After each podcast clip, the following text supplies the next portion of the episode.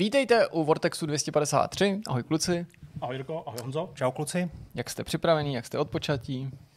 Je to dneska, mm, no a vlastně radši nic. Já už jsem rozjecovaný, já jsem tady měl indie stream, mě vždycky tady nakopne trošku. Mm-hmm.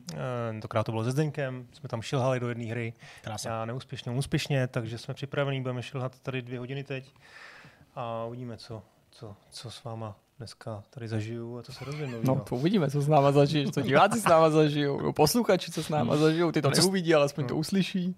Hmm. No, No. No, mohli bychom začít třeba tím, co budeme mít za témata. Jako, to není nějak revoluční začátek, No, ale tak to to ti můžu říct úplně přesně, No tak to mi budu řekni, mít za témata. Já jsem si téma. připravil zase, zase filmový téma, Mhm. ale myslím, že už to tímto uzavřeme. A zase Super Mario. Ježíš, ty jsi na to byl po třetí a zase nám o tom chceš vyprávět, víš? Ne, ne, ne, to ne. ne. Tentokrát jsem uh, se zaspomínal na, ten, na, původní, na tu původní verzi. No hranou jak, jak Super moc si na ní zaspomíná? Zaspomíná si na ní tak, že jsi si celou pustil? Nedok, nedokázal jsem to celý. Eh, Pustil jsem si část a stačilo mi to. Ale přečetl jsem si nějaký články, slídnul jsem k tomu nějaký videa, v Total Filmu jsem prostě četl rozhovor s těma původníma režisérama, eh, dohledal jsem si nějaký, jako, nějaký vlastně eh, dost příkrý hodnocení těch herců, který vzpomínali zase na ty režiséry dost negativně.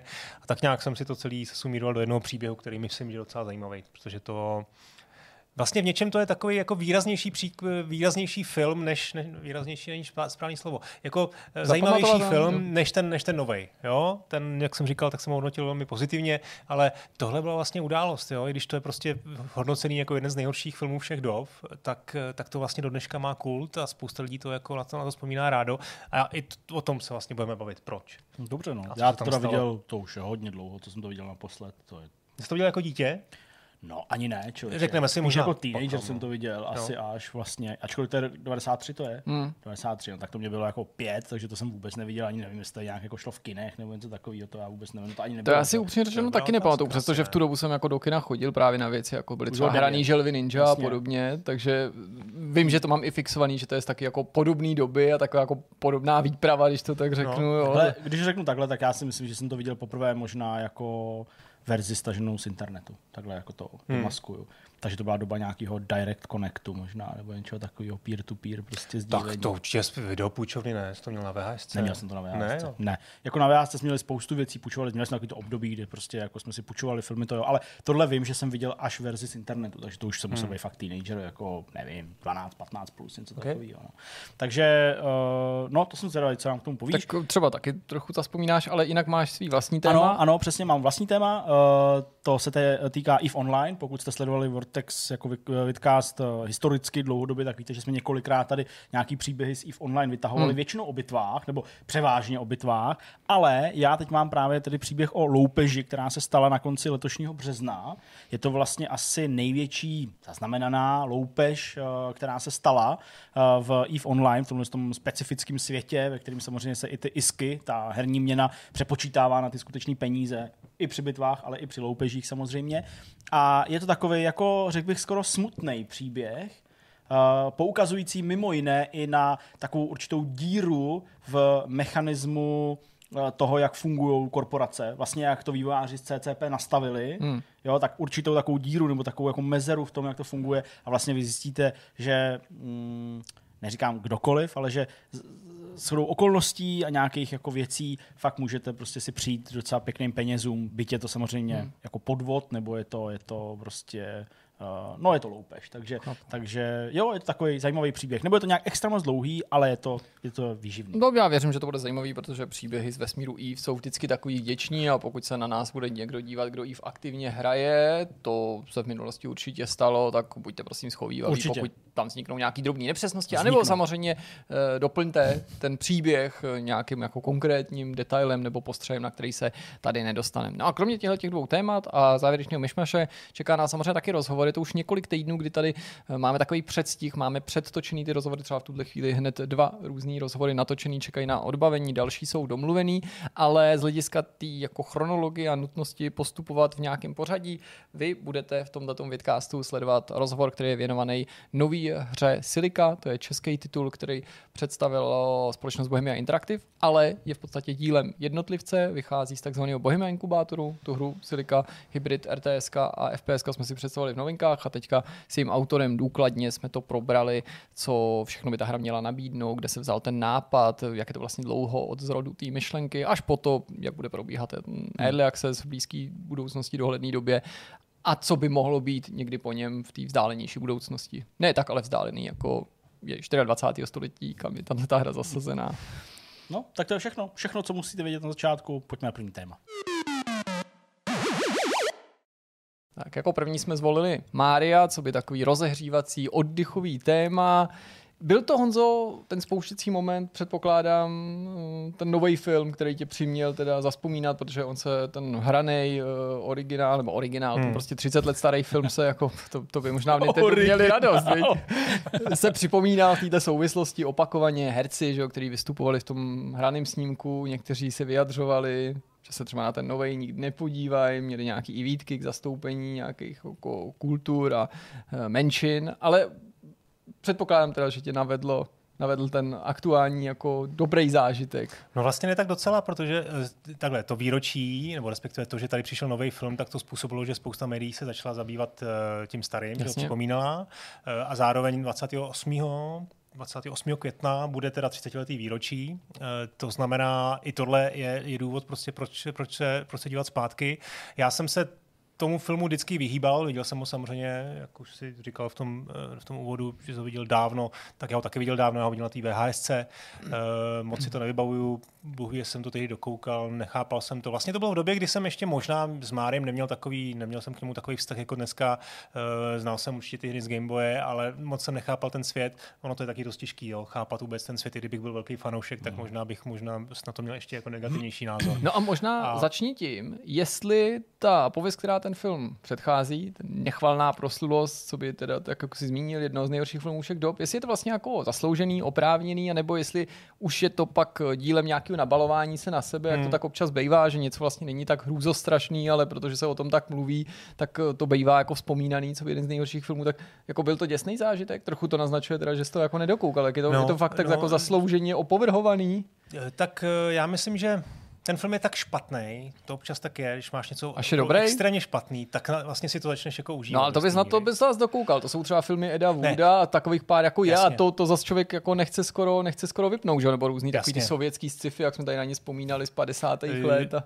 Já vlastně ale dneska nebudu úplně mluvit o tom filmu a o tom, jak je špatný, ale o tom vlastně, co vedlo k jeho, k jeho natočení, k jeho vzniku a jaký byl ten proces, protože mm. tam se stala spousta jako přešlapů, chyb a jako věcí, které si myslím, že dneska by v Hollywoodu určitě už jako ne, neprošly a nemohly se stát. A jsou teda asi předpokládám dílem nějaký neskušenosti prvních kontaktů s, tím, eh, s těma videohrama a naopak prvních kontaktů vývářů s Hollywoodem, kteří no. si asi neohlídali ten, to, aby měli poslední slovo a jenom tu licenci no. někomu dali a dělejte, co umíte. Všechno dohromady a ještě mnohem víc. co ještě, já nevím. Eh, řekneme si na konci. Ještě bych chtěl předeslat, že jsem opravdu vycházel z článku, který jsem našel, ze spovědí, z, z videa třeba Gaming Historiana, který má na YouTube, který jinak má poměrně, no aspoň já mám z něj jako pocit, že si ty věci jako hodně jako dobře rešeršuje, ale některé ty věci, které tam jsou změněny, mi připadají tak, tak jako vlastně ne, ne, nepravděpodobný nebo jako ne, neuvěřitelný, že nevím, jak to je, jako jaká je realita. No tak prostě pojď, budu tady na, to do nás, jestli jsou to nějaká jako trivia bizárů, tak se těšíme. No, eh, tak, eh, začneme teda tím, že já nevím, já bych asi začal tou premisou, jo, protože Dobře. možná pro někoho, kdo ten film neviděl, tak bude možná dobrý začít, eh, o co jde, a, a nebo teď prostě to pauzněte, podívejte se na ten film a pak se vraťte, abyste si zjist, abyste se dozvěděli ten příběh. Takže příběh, o, o 90 minut, to... o 104 minut později. A nebo vůbec, protože to nedáte. No, no ne. Protože ten film vlastně vůbec není o tom, či jak si, jak si vybavujete Mária a ten svět. Jo, to není o zelených trubkách, o power nebo, nebo nějakých svítících nasvícených hvězdičkách. Je to, je to o světu, eh, o alternativním světě dinosaurů, kteří nezemřeli poté, co eh, zemi, eh, na Zemi uhodí nebo dopadne meteor, ale vytvoří se alternativní vesmír, kde teda začnou, kde vlastně žijí ty humanoidi, ty dinosauři, který vede King Koopa, který ho hraje ve filmu Dennis Hopper a oni žijí na... Už tohle byla odvážná volba. Ten jsou kupa, Oni žijí na místě, který se jmenuje Dinohatan. Ano. Dinohattan, což je teda vlastně že, jo, alternativní verze Manhattanu. No a ten eh, King Koopa, neboli Dennis Hooper, ten se rozhodne, že zkrátka ty, ty dva, oba dva ty světy ovládne, nebo ovládne ten, nejenom ovládne, ten svůj, co ovládne, čemu ovládne, ale ovládne ty, i ten lidský svět a zjistí i způsob, jak, jak se mu to povede. A to je tak, že objeví, že Daisy má na krku, tuším, nějaký, nějaký kus toho meteoritu, on ji teda unese, no a do toho se tam prostě nějak objeví Mario a Luigi. Tak Úplně on Luigi miluje, že jo? No, Luigi ji miluje, a takže, Mario mu slíbí, že prostě pomůže. společně zachrání. takže se, ty, se mu, ty se ho vlastně vydávají eh, na záchranu Daisy. Hele, já bych chtěl jenom předes, jako, jako říct, takhle tě nějaký jako intermezo, no. že na ČSFD to má 48%. Okay, To je dost pohoda, no. To je dost To je dost pohoda pohoda, no. přece. To je třeba A víc, než má pravděpodobně Volha v tuhle chvíli. Kdo? Volha. Volha, to, To je myslíš, ten seriál, jak jsme se o tom bavili, protože já na to furt koukám. Volha seriál, dokumentární Německo. To, ne, to nebude film, 86. to seriálek spíš. Jo, to bude seriálek, jasně. Volha, seriál, Česko, ano. Uh, 63, No tak to už vylezlo nahoru. ale no. pak je tady mimochodem na. ČSFD tady pak jako 37 zajímavostí, jo. takže možná některý z těch Budeš bizárů doplňovat, tady možná no, tak budou. třeba tam některý budou. Um, no, je to... Tak, te, teď se dostáváme k tomu, k tomu vzniku, jo? Uh, protože Dobře. ten film byl samozřejmě dlouho ve vývoji. Ještě dlouho předtím, než, než v 93. měl premiéru. Dlouho se řešilo, už byl jako sla, slavný, slavná hra, herní série, vyšel Super Mario World, to mohlo být 91. 92. obrovský hit na SNESu. Uh, Nintendo údajně mělo spoustu nabídek od velkých studií, uh, hollywoodských na 5-10 milionů dolarů. Ale vybrali si malý, malý studio, Lightmotiv, a který za to údajně zaplatil pouhý 2 miliony. Jo? Ten, ten šéf toho studia, producent Roland uh, Jeffe, Joffe, tak ten uh, přesvědčil Nintendo tím, že mu slíbil, že Nintendo zůstane část té kreativní kontroly, Aha. Což teda se asi trošku zvrtlo. Minulo. A zároveň, příliš kreativní, to asi Denis Hopper něco přivez jiného natáčení, se mi zdá, že mu zůstalo No, to bylo úplně obyčejný věci, úplně obyčejný alkohol. Uh, a tam právě si, ještě si Nintendo teda ponechalo merchandising, kompletní merchandising, jo? Mm-hmm. že vlastně mělo um, vlastně veškerý příjmy z No, tohohle. to, to normálně chytrý rozhodnutí, vy Star Wars a Lucas. že Tady jo? jako jedna odbočka k tomu modernímu filmu, já nevím, jestli, to, jestli z toho, vši- jste si toho všimli, ale já když jsem jako čekal, že bude nový film Super Mario um, Bros. ve filmu, tak jsem čekal, že Nintendo se nad tím jako, že tam bude nějaká synergie toho herního světa, Mhm. Switche No jasně, a, a podobně. jasně, tak to často bývá. vlastně se to moc nestalo. Jo, jasně, máme tady nějaký speciální, speciální verzi Mario eh, brandovanou hmm. Switche, s- kde jsou nějaké hry, ale jako, že byste viděli na ulicích nějaký jako branding jako Hmm, na, na, to na, na no. film, nebo na hry, to vůbec není. No a to je mě, to ještě, záměr. já si myslím, to, že to myslíš jinak. Já si dokonce myslím, že mě překvapuje, že není teďka nic herního a myslím No. si, že nějaká hra inspirovaná tím filmem jako bude a možná třeba vznikala Spekulovalo a, se, a, a nestíhalo doufal. se nebo něco podobného, protože to jako je systém seller další. Ale snad ti neprozradím nic úplně tajného, když jsem se bavil s, s, vlastně s lidma tady z distribuce u nás, že měli opravdu jako přímo řečeno, uh, že se nemají nějakým způsobem jako spojovat uh, s herním uh, S tím filmem. Z, z hry, hry a film musí být prostě oddělené věci. Jo? Jakoby Universal Studios, mám pocit, že oni měli strach, aby to nikdo nezaměňoval. Aby ten divák neměl pocit, tohle je reklama na, na, na Switch, na hru, to mě nezajímá. Aby prostě v tu chvíli, Hmm, kdy vidí možná. Mária, třeba ten měsíc nebo dva měsíce, aby, aby bylo jasný, že to je prostě jenom, jenom hra. No podobně jako je zajímavý, že by si někdo mohl položit otázku, proč to při té velikosti zkušenostech a dokonce i nějakých akvizicí, který Nintendo udělalo a ono jich moc nedělá, třeba se nepokusilo Nintendo natočit samo. Já vím, že to by někdo hned mohl jako vyskočit a jako argumentovat správně tím, že prostě natočit film to není jen tak, že potřebuješ prostě lidi od fochu a to, že děláš animace do her, že to neznamená, že dokážeš udělat celý film, ale mm, s ohledem na to, jak jako protekcionistická je ta politika vůči Hmm. tomu, tomu vlastním IP, celkem pochopitelně a těm značkám. Mm, Mě vlastně už při oznámení té spolupráce se studiem Illumination jako překvapilo, že se nakonec touhle cestou vydali. Byť si samozřejmě vybrali jako jednoho z nejschopnějších partnerů a ta důvěra byla asi oboustranná, když pak eh, ten, ten člověk z toho Illumination, že ten zakladatel se zase dostal do takového toho širšího boardu uh, Nintendo jako jeden vůbec eh, snad z prvních, nebo ne úplně první, prostě nejaponec. Hmm. Hmm. No, hele, to samozřejmě je otázka i zdrojů, i preferencí. Já si myslím, že to se prostě jako rozhodli, že bude lepší to udělat s někým a možná nastartovali nějakou hlubší spolupráci. Nakonec to může říct i o parku, že si mohli otevřít vlastní park, jo, když to trochu přeženu. Hmm. To je něco, na už samozřejmě jasně, jasně. taky prostě nějaký skillset potřebuješ jiný, i k tomu filmu je vlastně zkušenosti potřeba jiný skillset na distribuci a podobně. Takže buďme rádi, jak to dopadlo. Eh, zpátky k tomu, tomu, k tomu starému filmu. Ten první scénář dostal, eh, dostal na starost Barry Morrow, což je člověk, který napsal scénář na Raymana.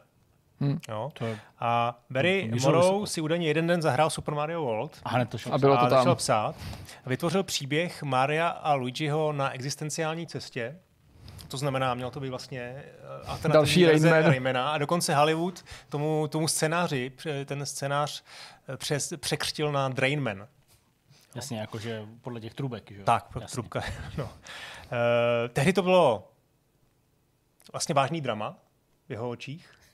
Úplně vážný to drama. miluju 90. Místo, ty vole. žádná zábavná komedie. Jo, nic, prostě seriózní drama. Mně by se to líbilo.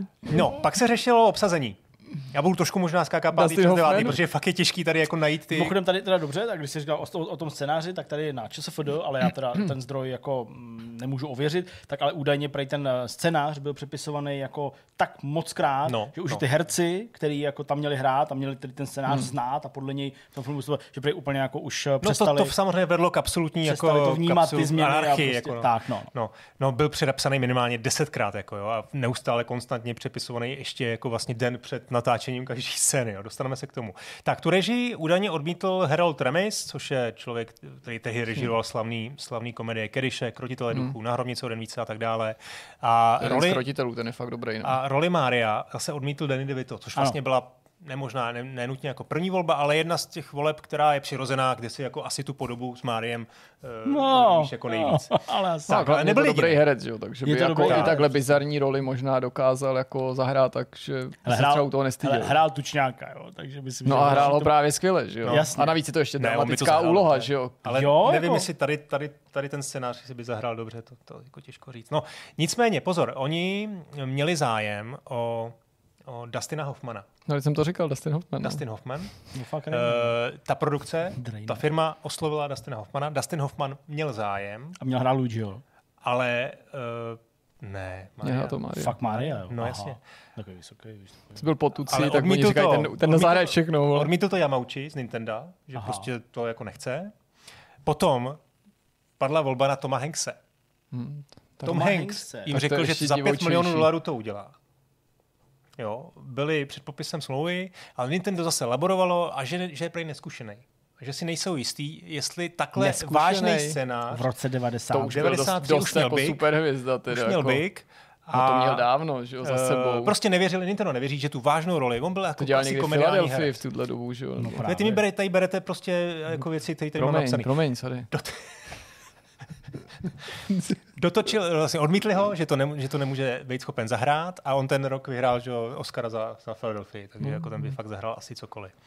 No, uh, tu roli Maria přijal Bob Hoskins. Mm. Uh, Měl by to dělat Roberto Benini, a ten ještě nebyl v tu chvíli známý, ale ten by byl dobrý na to. Možná jo, to jo. Hmm. A tu režii, ehm, který dali eh, na starost dvojici Annabel Jenkel a Rocky Morton, což byli asi jako tehdy partneři, měli za sebou jeden film, nějakým tuším, že se to jmenuje DOV, tam hrála McRyan, nebylo to jako moc, moc jako známý, a jinak byli jako proslulí nebo známí tím, tehdy byla v Americe uh, takový digitální moderátor Max Headroom, jestli jste to někdy slyšeli. Já nikdy. Ne? V 80. letech. Tehdy tam, jako tam to byl dost fenomén, oni se tím jako zapsali, to byla taková temná, ne temná, ale jako, jako seriózní, seriózní jako role uh, digitálního moderátora, prostě virtuální prostě realita, nějaká jako uh, tak, Max Headroom show.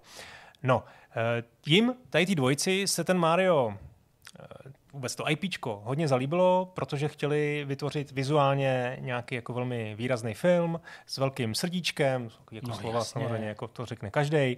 Mysleli si, že to je skvělý materiál na, na jejich debut, že tím jako rozjedou velkou kariéru. A v rozhovoru pro Total Film doslova, ve kterého jsem taky čerpal, eh, doslova řekli, tohle je to pravé, tohle bude náš Batman. Takhle to tehdy jako Fakt? vlastně Okay. Řekli, inspirovali se tím Batmanem, 89. rok, inspirovali hmm. se Teenage Mutant Ninja Turtles, to byl 90. rok, inspiraci údajně, to se na Wikipedii je napsaný Die Hard, uh, Mad Max, Blade Runner, No ty jo. vole, ty to ze sebe sypali, ty Dělali všechno. To jenom vyjmenovali úspěšný film z posledních let. Oni si vzali ten scénář, ale to zřejmě už nebyl scénář toho chlapíka z Rainmana, to byl, nebyl ten Rainman scénář, ale už Jasně. zase xkrát přepsaný scénář, uh, který zase si rozhodli oni dva, ty, ty režiséři, že je potřeba ho přepracovat. Uh, chtěli udělat film, který bude takhle jako vážný trošku, sci-fi to mělo být, ale samozřejmě chtěli, aby tam prostě chodili i ty děti, i ty, i ty rodiče s těma dětma, aby všichni byli jako spokojení, jak to tak bývá. No a rozhodli se, uh, že že to je jako moc, že ten scénář, který měli už jako víceméně schválený od Nintendo, takže je potřeba ho trošku víc dostat ke hře. A to právě byli oni, kdo vymysleli ty dinosaury. Jeden z, nich, myslím, že to byl ten Morou, tak jeho, jeho, jeho nějaký tehdejší malý syn zrovna byl prostě posadlý dinosaurama. Mm. Oni samozřejmě viděli, že jo, Yoshi, Super Mario World měl poměrně velkou roli, tak vymysleli dinosaury a tam byl nakonec ještě celý svět, myslím, Dinosaurland se jmenoval v Super Mario Worldu. No, tady jenom použiju, přečtu citát z Wikipedie, Uh, protože mi přijde takový jako symbolický. Jenkl si paralelní dimenzi představovala jako celý svět s plazí perspektivou, kterému dominuje agresivní prapůvodní chování a základní instinkty. Zatímco Morton se zamýšlel nad ekologickými a technologickými důsledky dinosauří společnosti, která má fosilní paliva za posvátná. Jeffe, ten jejich producent, poznamenal, je to úžasná par- parodie na New York a těžký průmysl. Říkáme tomu brut- nový brutalismus. Scenáristé Parker Bennett a Terry Rutte měli za úkol vyvážit komedii s temnějším tónem. Bennett řekl, vzorem nám byli krotitelé duchů, naším cílem bylo být vtipní, ale tak trochu divní a temní. Myslím, že to trochu přemysleli. To teda úplně přemysleli, to je prostě takový Overthink jako těžce, ale bohužel se to stalo ještě strašně moc, eh, strašně moc víc. Tohle ještě vlastně nebylo to nejhorší. Jo. Eh, oni totiž původně chtěli, aby to byl prequel té hře. Jo. Mm. Oni chtěli, aby to bylo meta aby oni chtěli, že ty hrdinové se v, tady v tom příběhu, v tom filmu proslaví, stanou se z nich televizní celebrity po tom příběhu a toho si všimnou Nintendo v Japonsku vole, a udělá hodně, z nich, tak udělá to, z nich hrdiny videoher. To je na 90. dost cáklý. To mělo být v tom druhém filmu, který jako nikdy nevznikl, ale pro který... Ne, to jako... mělo být v tomto filmu. To oni tam měli vysvětlit, to tam chtěli vysvětlit hmm, a že se, to, že se díky tomu z nich teda pak stanou ty, ty herní uh, hrdinové. No. A to Nintendo samozřejmě si to interpretuje no to v Japonsku úplně po svém už nějak. Jo? No a to by asi Nintendo fakt takhle nechtělo. Že jo? Jako i když je to fikce, jako aby vystupovalo v nějaký já pasivní. nevím, to dost... ale prostě to Nintendo do té do poslední chvíle, já nevím, ale oni opravdu měli zřejmě kontrolu nad tím scénářem. Mm. A tehdy asi neměli takovou kontrolu ve smyslu, že, te, že by chtěli, že by byli schopni říct, končíme, jdeme z toho pryč. Mm-hmm. Oni prostě věděli, že z toho budou nějaký peníze, že ještě budou mít nějaký další podíly, takže myslím si, že byli asi schůdnější k tomu, prostě, že to nedopadne úplně dobře, ale pořád vědě, věřili tomu, že i když ten scénář jim třeba nepřipadal úplně dobrý, tak věřili, že, eh, že vydělá, že ten film vydělá. No, hele, to, co potom vlastně bylo úplně nejhorší, je, že uh, oni měli napsaný sci-fi příběh, který měl teď tady koukáme na trailer. No, já jsem posílal jako kulisku. Takovou. No, no, no, hele, sci-fi příběh, náročný jako scény vlastně, jo, uh, prostě spousta speciálních no. efektů. Bylo to drahý. Myslím, že to stalo 48 milionů dolarů, což já mám pocit, že za, no. i na, ten, na ty 90. leta bylo jako hrozně moc peněz. Vlastně. Jo. No, takže oni potřebovali víc peněz, nabídli, to se řešilo s distribucí, s Disneym nebo s nějakou tou společností pod Disneym, který eh, ale za ty peníze chtěli změny ve scénáři, samozřejmě jako každý chtěl no, změnu ve scénáři, kdo se, na to, kdo se na to jako přisál. Takže chtěli ten film udělat míň sci-fi, míň, míň speciální efekty, ale víc rodinný, víc jako dětský. Hmm. No. Tyhle ty změny... To neřekli tomu, kdo stříhal tenhle trailer s Mad Maxem. to je takový Total Recall, Blade Runner, Mad Max. Tak, ty změny nepřišly za 5 minut 12, ale opravdu jako ve 12 hodin. Jo? To hmm. říkali ty režiséři, že jako mysleli, my jsme si mysleli, že to bude pár změněných dialogů a oni k nám prostě dali úplně totálně přepsaný scénář. Ten, ta produkce byla naplánovaná, oni věděli už, co mají dělat, co budou dělat. Že? Všichni ty herci dostali scénář a na základě nějakého scénáře podepsali tu smlouvu. Jo? Měli nějakou vizi toho filmu, která se jim, řekněme, v tu chvíli jako líbila, šli do toho, přišli na natáčení, a, to bylo a dostali do rukou úplně jiný, jiný scénář a najednou zjistili, co to jako je. WTF. Jo? E, měli art directora, to je ten odkaz na ten Blade Runner, tam byl art director David eh, Snyder, který vlastně Něco vytvářel, no. ono to jako trošku tam jako vidíš, No jo, ten to vizuál toho, toho strašně. Blade Runnera. Je tam hrozně. ty scény kompletní. Nakonec jo, tam vidím i toho pasáže. Batmana, protože je to město. No a ty, ty, ty, ty, vlastně ty režiséři byli postaveni před eh, situaci, že musí natočit film, který vlastně v tu chvíli jako věděli, že to je strašný průšvih. Hmm. Věděli, jako, že kdyby, kdyby se mohli vybrat, tak jako z toho, jdou, z toho utečou. Ale prostě byl den, den před natáčením a už jako nemohli, že jo, měli i nějaké jako smlouvy podepsané, prostě nemohli si dovolit jako odejít. No, uh, tak, režisérský duo, jo, to jsem řekl. Ty režiséři se vlastně, no tak vlastně pak už došlo na to, na to natáčení, přijali tam ty, přijali tam ty herci, absolutní, absolutní anarchie. Mhm. Teď všichni to začali házet na ty, na ty, na ty režiséři, na tu dvojici. Oni teda údajně byli extrémně arrogantní. Tady mám někde citátek. eh, Jako ta režisérská dvojice, jo, tedy Morton a No. Jenkova. Dennis Hopper řekl uh, pro... Čekaj, jak to tady mám? Jo, to bylo fiasko totální. Jo, Ho- eh, Ho- Hoskins, Bob Hoskins řekl v roce 2007 Guardianu. Nejhorší věc, kterou jsem kdy udělal, Super Mario Bros. film. Byla to skur... Můžu říct takovýhle slovo vůbec tady? Jo. Byla to noční mura. Celá ta, zku... celá ta zkušenost byla absolutně eh, strašná. Režíroval to manželský tým, jehož arogance byla zaměněná za talent a po tolika týdnech i jejich vlastní agent jim řekl, ať vypadnou z placu.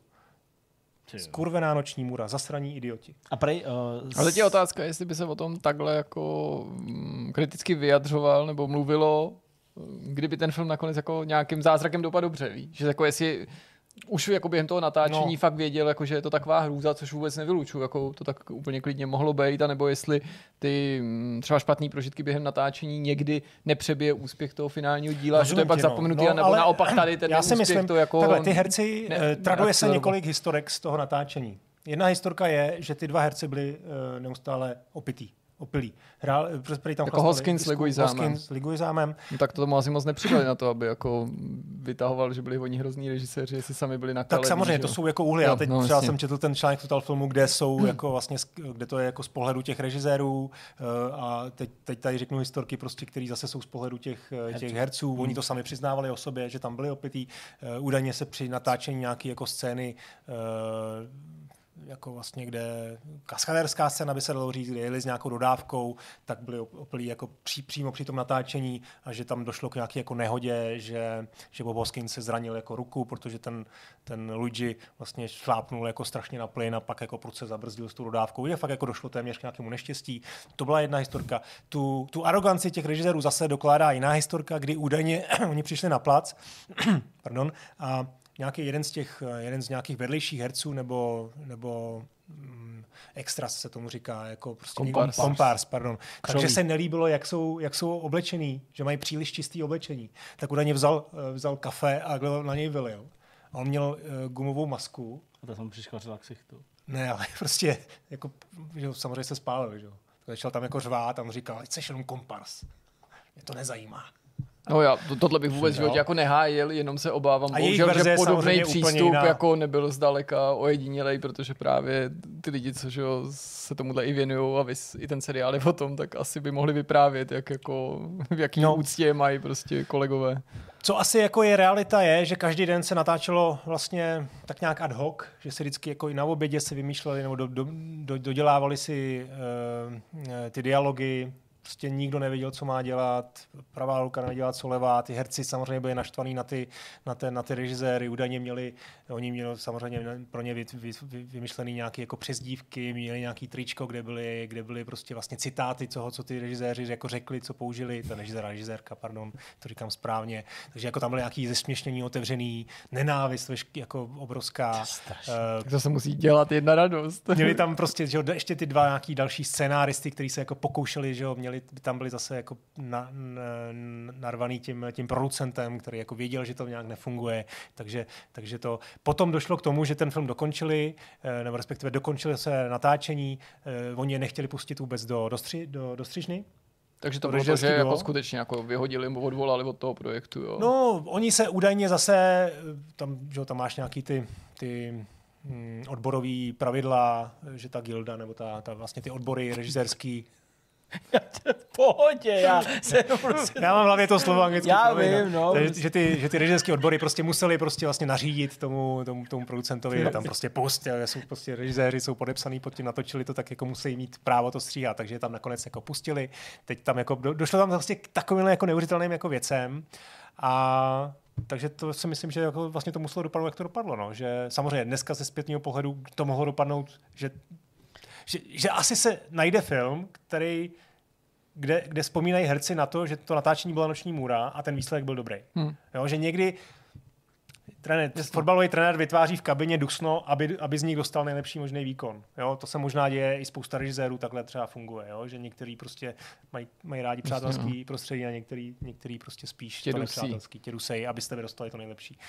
Uh, takže to, kdo ví, já si myslím, že to k tomu prostě spělo úplně od začátku až do konce a dopadlo to, jak to dopadlo. No. Uh, ten film nakonec je nutno říct, že vlastně se vytvořil kolem, vytvořila kolem nějaká jako, eh, nějaký jako kultovní status, jo? že vyšel prostě Blu-ray 2010 nebo 2007, jsou nějaké jako webové stránky, prostě objevily se spousta fanoušků, kteří vlastně oceňují to, co tam, co se jim jako do, podařilo dosáhnout, že to je nějaká nějaký film s vlastní identitou, jo, když je to vlastně absurdní a směšný. Před pár lety se řešilo, že se tam- našly nějaký ty záběry, že jo, ztracený, tak okolo toho byl docela humbuk. Prostě takový ty různý vystříhané věci, které nebyly součástí toho filmu, že to vždycky někde vyplave. No, no, je tam spousta jako zajímavých vlastně easter eggů, jo, až jako třeba, zase si myslím, že ty scenáristi často jako nevěděli, neznali tu předlohu dost dobře, jo, tam, tam prostě vím, že tam třeba je nějaký noční bar, Boom Boom Bar, eh, což je jako nějaký odkaz na bose, že jo, ze Super Mario World,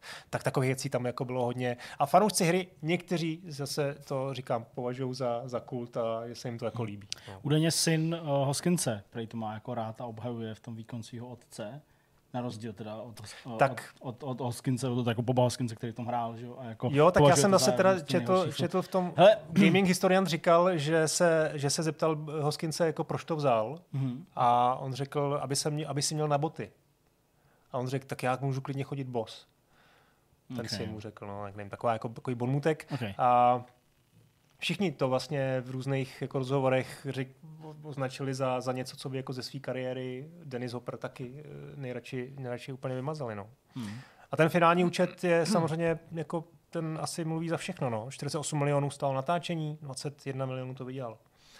No a teď je otázka, kolik Vydělalo to přineslo utržilo? od té doby, utržilo, že jo? Utržilo, takže No, to vydělalo. utržilo, Tak, pardon. jasně. No a kolik peněz to přineslo třeba od té doby, že, jo? že prostě ty reedice a tak tomu mohly jako pomoct. Tím neříkám, že to je na nějaký Hmm. jako chuchu, nebo že to jako Jasně. mm, No. legitimizuje t- ten projekt. Podle variety, variety stál ten animák aktuální 100 milionů.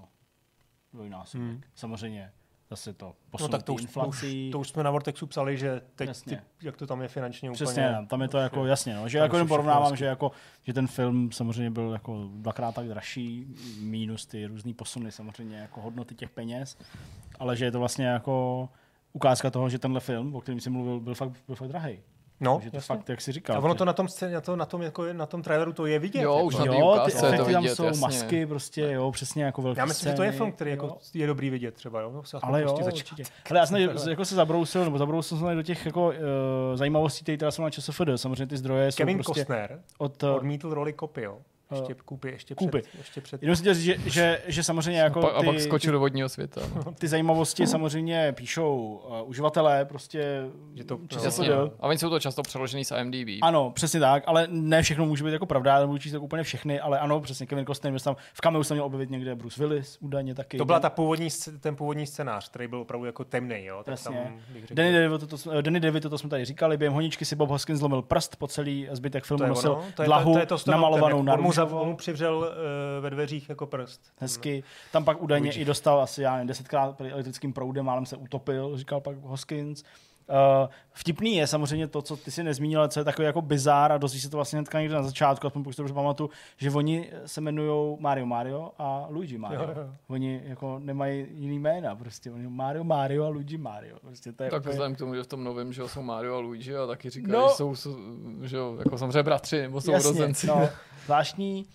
Uh,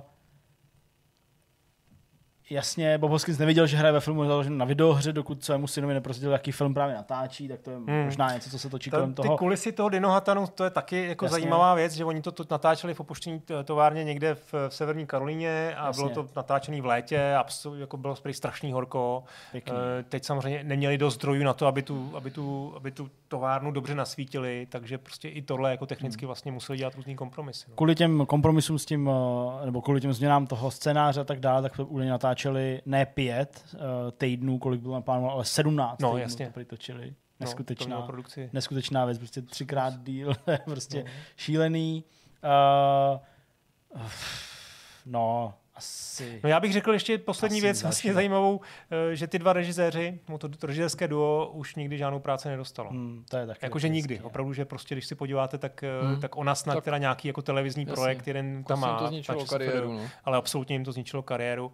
A jak se zdá, tak asi opravdu i když říkám, četl jsem v Total filmu jejich vyjádření, že si, oni třeba říkali, že to s tím alkoholem, že rozhodně si to tehdy tak nemysleli, že to nevypadalo, možná to jenom trošku jako zaházeli pod stůl, protože to trošku jako svědčí něco i o nich, ale uh, A když oni říkali, že si to nemysleli, tak kdo teda o nich, o těch hercích říkal, že tam chlastal?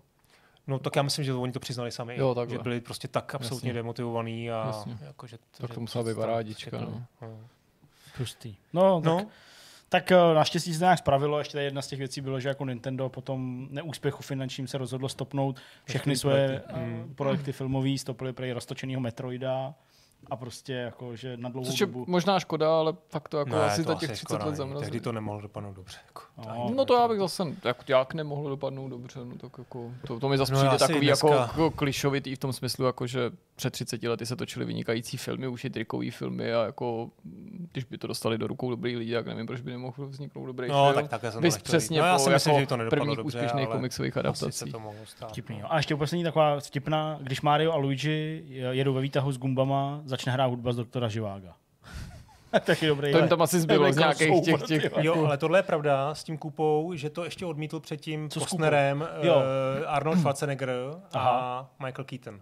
No, vidíš, tak No tak to spoustu chtěli Batmana, prostě takže přesně Batman a Mr. Freeze. Freeze a, a ten přesně. Eh, Mimochodem, já jsem na doporučení eh, jednoho z našich jako diváků a autora kanálu Kagoshima Retro Gamer eh, se podíval na kousek japonského animáku, který je jako ještě starší a údajně v Japonsku jako skutečně populární. Neměl jsem čas, prostor věnovat se tomu nějak jako komplet. Je to na YouTube. Prostě asi není úplně jako stop procentně asi super všechno, ale prostě na YouTube to je hned několika různých verzích. S anglickými titulkama to je důležitý, protože to má japonský dubbing, dokonce je tam HD, nějaká remasterovaná hmm. verze, pravděpodobně nějaká fanouška má remasterovaná. Má to něco přes hoďku, myslím. A to je právě ten animák, myslím, že už si ty s náma to dělal, eh, ne, ne s Petr, eh, za kterého jsem vám ukazoval eh, tu, tu, tu, tu Jo, bizarní jo. pointu, protože to je pointou tohohle toho filmu a to mi doufám odpustíte, tenhle ten pár desítek let starý spoiler, že vlastně Mario se na konci toho příběhu když zachrání princeznu Peach a všechno, tak jak to bývá s Luigim, dozví, že Pejsek, který je provázel, je ve- skutečnosti zakletej snoubenec princezny Peach, princ Haru, ze sousedního království. Klidně tam tu scénu dej, je to na úplném konci, to, to, to snadno jako identifikuješ těsně před těma titulkama. No, přesně. A teď už on odchází a loučí se, ale chvíli předtím tam Mario jako vomdlí, když to, když to zjistí a tenhle ten, tato princezna modrovlasá, tak to je princ Haru. A doslova je tam řečený, že to je jako snoubenec, eh, snoubenec princezny Peach. Tohle je právě ten moment, kdy to zjistil, takže Mario z toho byl jako trochu přepadlej doslova. Tak Hank samozřejmě i děkuju eh, znovu uh, autorovi kanálu Kagoshima Retro Gamer, to, že nás na to upozornil. No, No, já jsem s ním teď taky psal, no, vlastně tam vlastně, japonský pohled na Maria je jako diametrálně odlišný od toho západního, nemluvím o tom našem, že jo, my tady prostě to máme jako vlastně od, toho, od těch 90. let, tak oni ještě mají o tu dekádu víc a v Mario, myslím, že v Japonsku prostě ta, ta to Mario vyzná, jako ví vlastně úplně každý a hlavně to tam mají všichni si vybavují tu 8-bitovou éru. To si myslím, že v té Americe zase se to nejvíc prosadilo od 16 bitů, no a u nás je to spíš eh, jako už úplně od těch jako novějších, novějších věcí až po, po Nintendo 64 a dál ty 3D věci. No. No, ale to by Což je nakonec prostě- nemělo ovlivnit to, Nemělo, jestli no. je film dobrý nebo špatný, nebo, nebo ne, ne ovlivnit to naš, jako samozřejmě to vnímání bude vždycky individuální, ale Jo. prostě jenom, jenom ty vzpomínky, že asi nerozhodují o tom, komu se ten film líbí a komu ne. Souhlas.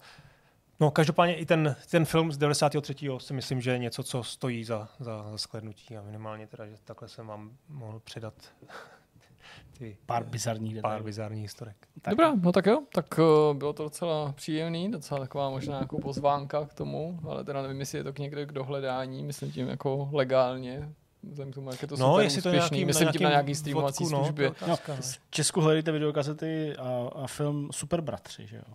Mimochodem. Ne, to Jo. není oficiální název, je to Podle oficiální ČSFD název, ano. fakt, jo. Podle ČSFD Já jako mají jednotlivé no. verze Aha. prostě toho. Ale to byla jedna z nějakých verzí, ne? Nebo, Asi, no. Protože... Ale tam je jako český název Jasně. Super bratři. A vím, že to tam mývají docela dobře, nebo jako, Jo, to že jo, jenom vím, že název- jsou často, že jsou třeba alternativní český názvy, že třeba Ice White Chat bývá v televizi uváděný pod názvem Ice White Chat. A jestli to taky I nebyl, když měl i alternativní název Spalující touha, ale příliš se nepoužívala, určitě bych jako to může být pirátský název, hele. To může být pirátský název. Může být, no nevím. Jo, pirátský, pirátský kazety se tady taky distribuovaly, že jo, jako to namlouvali ty... Nevím. Tohle myslím, jako, že myšleno ten sekundární, když tady se to těžko pozná, protože ten nahoře je podle mě už český Aha. a ten pod ním je podle mě sekundární český a pak jsou ty ty, ale nedal bych za to jako. Do ohně, Nevím. možná se pletu, To bychom museli, zkus najít Ice White Chat, jak je to uváděný, jenom je, že bychom se podle toho jako nasměrovali, protože ten jako Vím, že existuje i pod, Spalující touha. hm, a to přitom pokaždý, když to vidím, že to někde dávají, tak to dávají pod názvem Ice White Chat. No ale aspoň víme, že tam nahoře jako by měl být Široko ten, zatvorené oči. eh, ten, ten oficiální český. Dobrá, no tak jo, tak jdeme na další téma. Ze Super Mario Landu se vydáme do vesmíru, ale ne s Mariem, ale s EVE Online, protože zde někdo nám na začátku sliboval příběh, nějaká, nějaká loupež v tomto světě. Eh, Jak určitě víte z toho povídání o EVE Online eh, tady u nás v Vortexu a pokud samozřejmě sami hrajete nebo se o tu hru zajímáte, tak víte, že prostě ekonomika té hry je eh, silně provázaná se skutečnýma penězma, s našima skutečnýma penězma. Často se na to přepočítávají škody ve velkých bitvách, o tom jsme často mluvili, ale skutečně ty lodě a veškerý majetek, který ty korporace a společnosti, skupiny v této hře mají, tak skutečně mají tu hodnotu přepočítatelnou na peníze, protože je lze za ty peníze vlastně jako získat, změnit. A uh, proto je ten pohled na ty věci, které se v tomhle světě dějou, zajímavý i z tohohle důvodu, že ta ekonomika tam skutečně funguje a že to prostě má reálný dopad na prostě mění lidí v našem skutečném světě. Uh, kde jsou prachy, musí nutně být i nějaká krádež, loupež nebo nějaký takovýhle incidenty. Eh, v EVE Online tomu není jinak a v roce 2017 se vlastně psalo o do té doby, nebo v té době největší loupeži, která kdy tam proběhla. Ta skutečně byla vlastně, nebo má charakter takový jako eh, takového podvodu, takový zrady, by se dalo říct. Eh, Já tady nechci zabředávat do tohohle příběhu, ale je taky celkem zajímavý, takže aspoň v krátkosti ho tady vezmu. Eh, Co se týče toho množství těch peněz, o který tam šlo a který teda někdo neoprávněně nebo nějakým podvodem získal, tak eh, to bylo 1,5 eh, bilionu isků, anglicky to jsou triliony, oni mají tu delší, uh, delší soustavu, tak prostě na, jako na český je to prostě 1,5 bilionu isků, eh, jednoduše řečeno asi 10 tisíc dolarů. A tam vlastně šlo o to, že uh, jeden z nejvyšších diplomatů uh, korporace nebo aliance Circle of Two, která vlastně jako platí, nebo platila za ty jako opravdu velký, tak on se vlastně jako naštval na toho vůdce, a tam je to právě takový jako na hranici, teď jsme tady povídali o nějakým Blade Runnerovi, nebo prostě Total Recall, prostě nějaký takový jako sci-fárny a takhle jako vnímám, proto mě to hrozně fascinuje.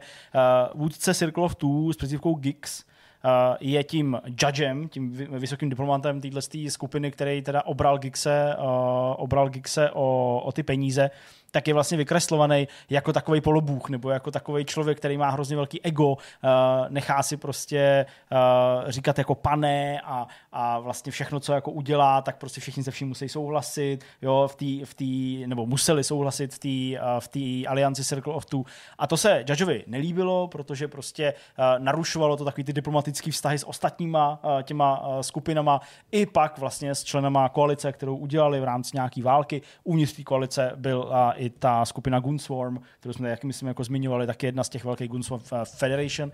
A právě uh, tam se stalo třeba to, že ten judge, uh, tedy ten vys- vysoký diplomat uh, tý, toho Circle of Two, tak on je součástí, nebo byl součástí takové rady hráčů uh, EVE Online, takový úzký skupiny lidí, kterou si výváři z CCP zvali v pravidelných nějakých intervalech k sobě na Island a probírali s nima prostě věci spojené s EVE a byla taková, jako taková rada, prostě, která jako předkládala nějaký požadavky hráčů těm vývojářům, diskutovali o tom, vždycky strávili několik dní není. No a právě se stalo to, že když ten judge uh, zrovna cestoval ze rodní Austrálie uh, na ten Island letadlem, tak v tu chvíli, kdy nebyl připojený, kdy nemohl kontrolovat prostě to, jak se vůdce Gix vyjadřuje vůči ostatním v křehký alianci s Goonswarm a s dalšíma, tak on tam vlastně začal jako podrážet ten Gix, jo, nevybíravě prostě připomínal nějaký křivdy z předchozích nějakých bitev, kde ho zradili Gunsworm, on pak zradil Gunsworm, ale teďka tvořili tu alianci vlivem nějakých okolností a jednoduše pošramotil ty vztahy natolik, že vlastně ta, uh, ta uh, koalice těch prostě jednotlivých skupin se začala rozpadat na, na to konto toho, toho Gixe. On to zjistil, ten judge, a vlastně v tom centrále, nebo v té centrále CCP na Islandu při nějaký večeři když po té, co jako jednali s těma vývářema, tak byli pozvaní na večeři, tak začal se bavit s podobně vysoce postaveným člověkem z toho Gunswormu a nechal se od něj vlastně jako zlákat k tomu, že jako převezmou tu uh, alianci, uh, pardon, převezmou tu, pardon, převez, převezmou tu skupinu Circle of Two, převezmou jí, uh, získají kontrolu a vlastně ji jako prodají Gunswormu. Jo? A on to ten diplomat jako mohl udělat nějakým způsobem, nějakou machinací a takhle prostě zradil toho svého vůdce. Jo? A prostě, jo. byl letadlo. Tak. Takže jako, to byla taková jako zamotaná a spíš taková věc, která jako byla spíš jako ne nepřehledná, ale spíš taková opravdu jako zlá. Jenomže, eh, co se stalo teď? Teď na konci března a mm, vlastně to finále eh, dlouho připravované akce kterou ten autor téhle záškodnické akce nazval What is yours is mine, takže co je tvoje, je moje, tak to vyvrcholilo 30. března letošního roku. To, tam opravdu dlouhodobá akce. Informoval o tom ten sám člověk, kdo to proved, říká si Flam Hill, na Redditu popsal celý ten svůj příběh toho, co udělal. První část toho jeho příspěvku je taková sci-fi povídka, ve který vlastně jako uh, sám mluví za sebe a za, ty, jako za ty postavy a vlastně jako uh, takovým způsobem románovým vysvětluje nebo prostě jako hmm. říká, co se stalo, ale pak samozřejmě popisuje uh, to, jak to proběhlo. Uh, Flam Hill je člověk, který vlastnil tisíc akcí uh, skupiny, která se jmenuje Event Horizon Expeditionaries. Je to uh, spíš skupina, bych řekl, korporace, která funguje v EVE Online, není nějak extra významná ve smyslu toho, že by zasahovala úplně jako do chodu toho světa nebo byla součást nějakých válek, ale je poměrně uh, početná ve smyslu toho, kolik má členů. Uh, on říká, že uh, má nebo měla mm, před tím jeho zásahem 299 členů, což jako má být relativně dost, to já nedokážu úplně posoudit, ale má být relativně dost. A Uh, co je taky důležitý, a to pro něj bylo důležitý, že tahle korporace fungovala už od roku 2011, takže byla jako dost letitá, dost stará. A jeho takový nějaký předpoklad byl, že takováhle eh, korporace, byť nepříliš významná, tak ale přesto může mít za ty roky naschromážděný docela zajímavý jmění, zajímavý majetek v podobě lodí a dalších věcí samozřejmě, který pak se dají přepočítat na ty isky a pak reálně na ty, na ty skutečné peníze. A on nevysvětluje, jak se dostal k těm tisíci akcím téhle korporace, jenom uvádí, že nikdy nebyl jím členem. Uh, já úplně jako předběhnu nakonec, protože lidi to různě spochybňují, nebo jako se ptají, jak je to možný, proč jsi měl ty akcie, nebo jak jsi měl, když jsi nikdy nebyl součástí, to vlastně nejde. Nakonec se v tom vlákně na Redditu vysvětlilo, že jako to není tak těžký vlastnit akcie něčeho, čeho si nikdy nebyl členem, prostě tě někdo prodal, nebo se s ním někdo jako, jako dostal. Čili tahle část toho příběhu sedí a pravděpodobně jako zatím není nic nekalýho nebo, nebo něco, jak i někdo jako ho z toho jako našknul, že prostě to získá nějak jako špatně a že vlastně celý ten začátek tého akce Uh, byl postavený už vlastně na nějakým podvodu s akcemi. Tak to ne. On prostě vlastnil tisíc akcí toho, toho řekněme, Event Horizon a uh, pohrával si prostě před nějakou dobou s myšlenkou, jestli toho má nějak jako využít nebo ne. Jestli jako má prostě mm, vstoupit do té struktury té korporace, nebo jestli třeba možná to i může nějak zneužít a už jako začal si pohrávat s myšlenkou, že by prostě nějak jako použil ty, ty akcie. No a uh, spojil se s nejmenovaným hráčem Eve, uh, který měl být vlastně jeho takovým komplicem, řekněme, v této celé akci. Začali to společně řešit a postupně přišli na to, že by toho šlo využít, respektive, že by to šlo zneužít pro vlastně získání kontroly nad celou touhle korporací. Dlouhou dobu, jak on to popisuje na tom Redditu, jenom zkoumali a sledovali, jak ta korporace Event Horizon funguje. On říká, prostě fyzicky jsme sledovali ten pohyb, jo, sledovali jsme, jak se kdo připojuje, jo, v jakých intervalech, jak jsou aktivní uh, ty, uh, kdo jsou zodpovědní za chod té korporace, ty directors, ty, ty, ty ředitele, jak často se připojuje, zda vůbec ten CEO, uh, který má tu finální kontrolu nad vším, uh, co v tom probíhá.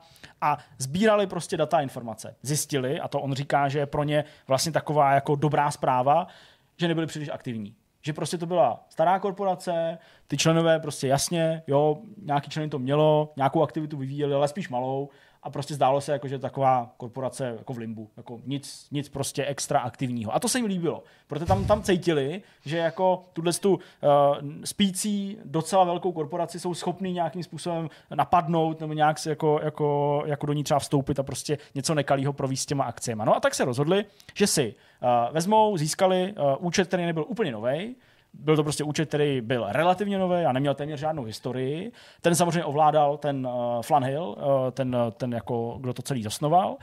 A uh, za ten účet požádal tu korporaci prostě o vstup. Jo? Chtěl se stát součástí korporace Event Horizon Expeditionaries. Říká, poslal jsem to, bušilo mi srdce, nervozita, týden se vůbec nic nedělo. To pro nás byla opět dobrá i trochu blbá zpráva, protože blbá v tom ohledu, že jsme se zatím nedostali dovnitř, ale dobrá v tom, že jsme si potvrdili, že nejsou příliš aktivní. Po nějakým týdnu a půl nebo něco se ale věci dali do pohybu Někdo si jim ozval zpátky, nějaký ten náborář, eh, proběhly nějaký uh, takový jako kontroly uh, bezpečnostní, řekněme, proklepnutí si toho účtu a tak dále, což je asi, co jsem pochopil, nějaká jako běžná praxe všech těch korporací, když přijímají nový členy a dostali se vlastně až k jednání s tím CEO té korporace, tak aby prostě mohlo dojít, mohlo dojít k naplnění toho vstupního procesu. Ten CEO vlastně jako s nějakou vřelou uh, náručí přivítal dalšího jako člena, eh, ještě mu ukázal prostě nějaké jako věci, jako lodě, eh, vzal ho snad i na nějakou jako tréninkovou misi a pak se zase odpojil a prostě nebyl. Jo? V tu chvíli oni samozřejmě jako byli vevnitř, byli součástí a přemýšleli co? Tak eh, sledovali prostě zase pohyb jako celý té korporace, jak funguje, co dělají, co nedělají, jak jsou aktivní, nejsou aktivní. A když fakt zjistili a potvrdili si z několika různých jako úhlů pohledu, že aktivní skutečně nejsou, tak se Flamhill rozhodl tedy pokračovat v té své misi, jak jsem říkal, uh, what's yours is mine, nebo yours is mine, a začal teda dávat do pohybu to, co pečlivě připravovali s tím svým komplicem. A tam první krok byl, že na ten nový účet, který teda on ovládal, ale prostě nebyla to ta jeho identita, tak na něj převedl dostatečné množství akcí, který on teda vlastnil, tak, aby ten účet mohl vyvolat hlasování o to, že se stane novým CEO. A tady je právě kámen úrazu toho celého systému, eh, jak to má CCP nastavený. Nevím, jestli tam už proběhla nějaká změna, nějaká revize hmm. právě na základě tohohle příběhu. Hmm. Je to pár dní starý, nevím, jak oni jsou pružný, ale jde o to, že vlastně kdokoliv, kdo vlastní 5% akcí nějaké korporace, tak může v rámci toho systému vyvolat prostě hlasování, že chce být dalším CEO. Samozřejmě ten kontrolní mechanismus je takový, že akcionáři, který mají ty akcie další, tak uh, musí se z 51% shodnout na tom, že bude novým CEO. To oni věděli, když se tyhle ty dva hmm. snažili jako získat kontrolu nad tou korporací, ale tím, že ta korporace nebyla aktivní, tak doufali, že si toho vlastně nikdo moc nevšimne. Že se jako nedojde k tomu Že se jako nikdo jo? nepřihláší z těch direktorů nebo z těch akcionářů, hmm. nebo ten CEO. A proto vlastně stačí, když jako matematicky to vezmeme, a to je asi ta chyba, že vlastně stačí, když jako ty potřebuješ 51% jako kladných odpovědí ano na tu tvůj žádost stát se CEO, hmm. ale vlastně v tom jako matematickém modelu, vlastně když hlasuje jeden a řekne ano, tak máš 100%. No. Jo? To Takže, znamená, ono to hlasování není podmíněný žádnou minimální účastí, přesně jo? Tak. protože to tak bývá i na, a to je, blbým, a, že? Přesně, a to je, ta, to je ta chyba. Takže uh, on a ten jeho komplic, tam jsem pochopil, že ten komplic byl součástí uh, už té korporace, tak oba hlasovali ano oba hlasovali, že má se tedy stát mm-hmm. ten nový účet novým CEO.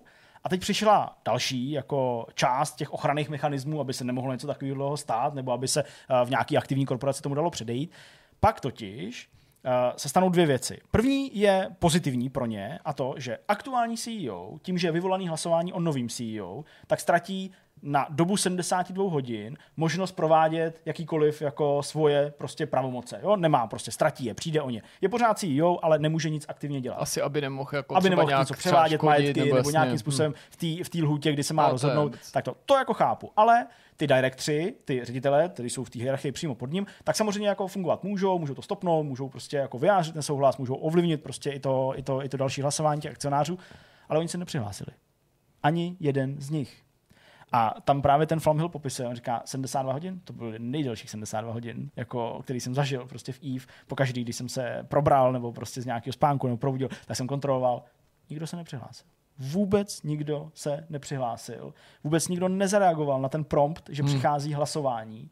Uh, dokonce se už i to jméno toho jako nastupujícího CEO, toho, který měl být zvolený, už se to i jako propsalo do nějakých jako popisů té korporace, protože to nějaký jako automatický systém. Uh, odsud zase si, ty data bere uh, jedna z největších uh, fanouškovských stránek uh, EVE Online, takže už i tam svítilo vlastně jako jméno přicházejícího CEO. Nikdo na to nezareagoval. Říkám, no to jsme to jako nechápali. No a skutečně po těch 72 hodinách uh, mu pinknul Discord, kam mu psal ten jeho komplic a že se to povedlo.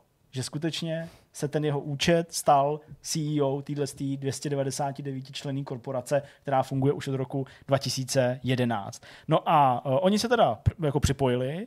Uh, samozřejmě pohledu toho účtu a toho nového CEO, oni tomu účtu říkali, že to je jako jejich agent, uh, v podstatě i hned začali odstraňovat všechny účty z těch vedoucích struktur, tak Což aby už už tam nebyl, můžeš bez což už můžeš jako schválení, CEO, už ok. můžeš bez jakéhokoliv schválení. Takže to všechno prostě jako dali pryč. To všechno se prej jako eh, dělo pod nosem devíti zcela letargických hráčů, eh, členů té korporace, kteří byli připojení. Dokonce on tam říká, oni dokonce pozdravili v chatu.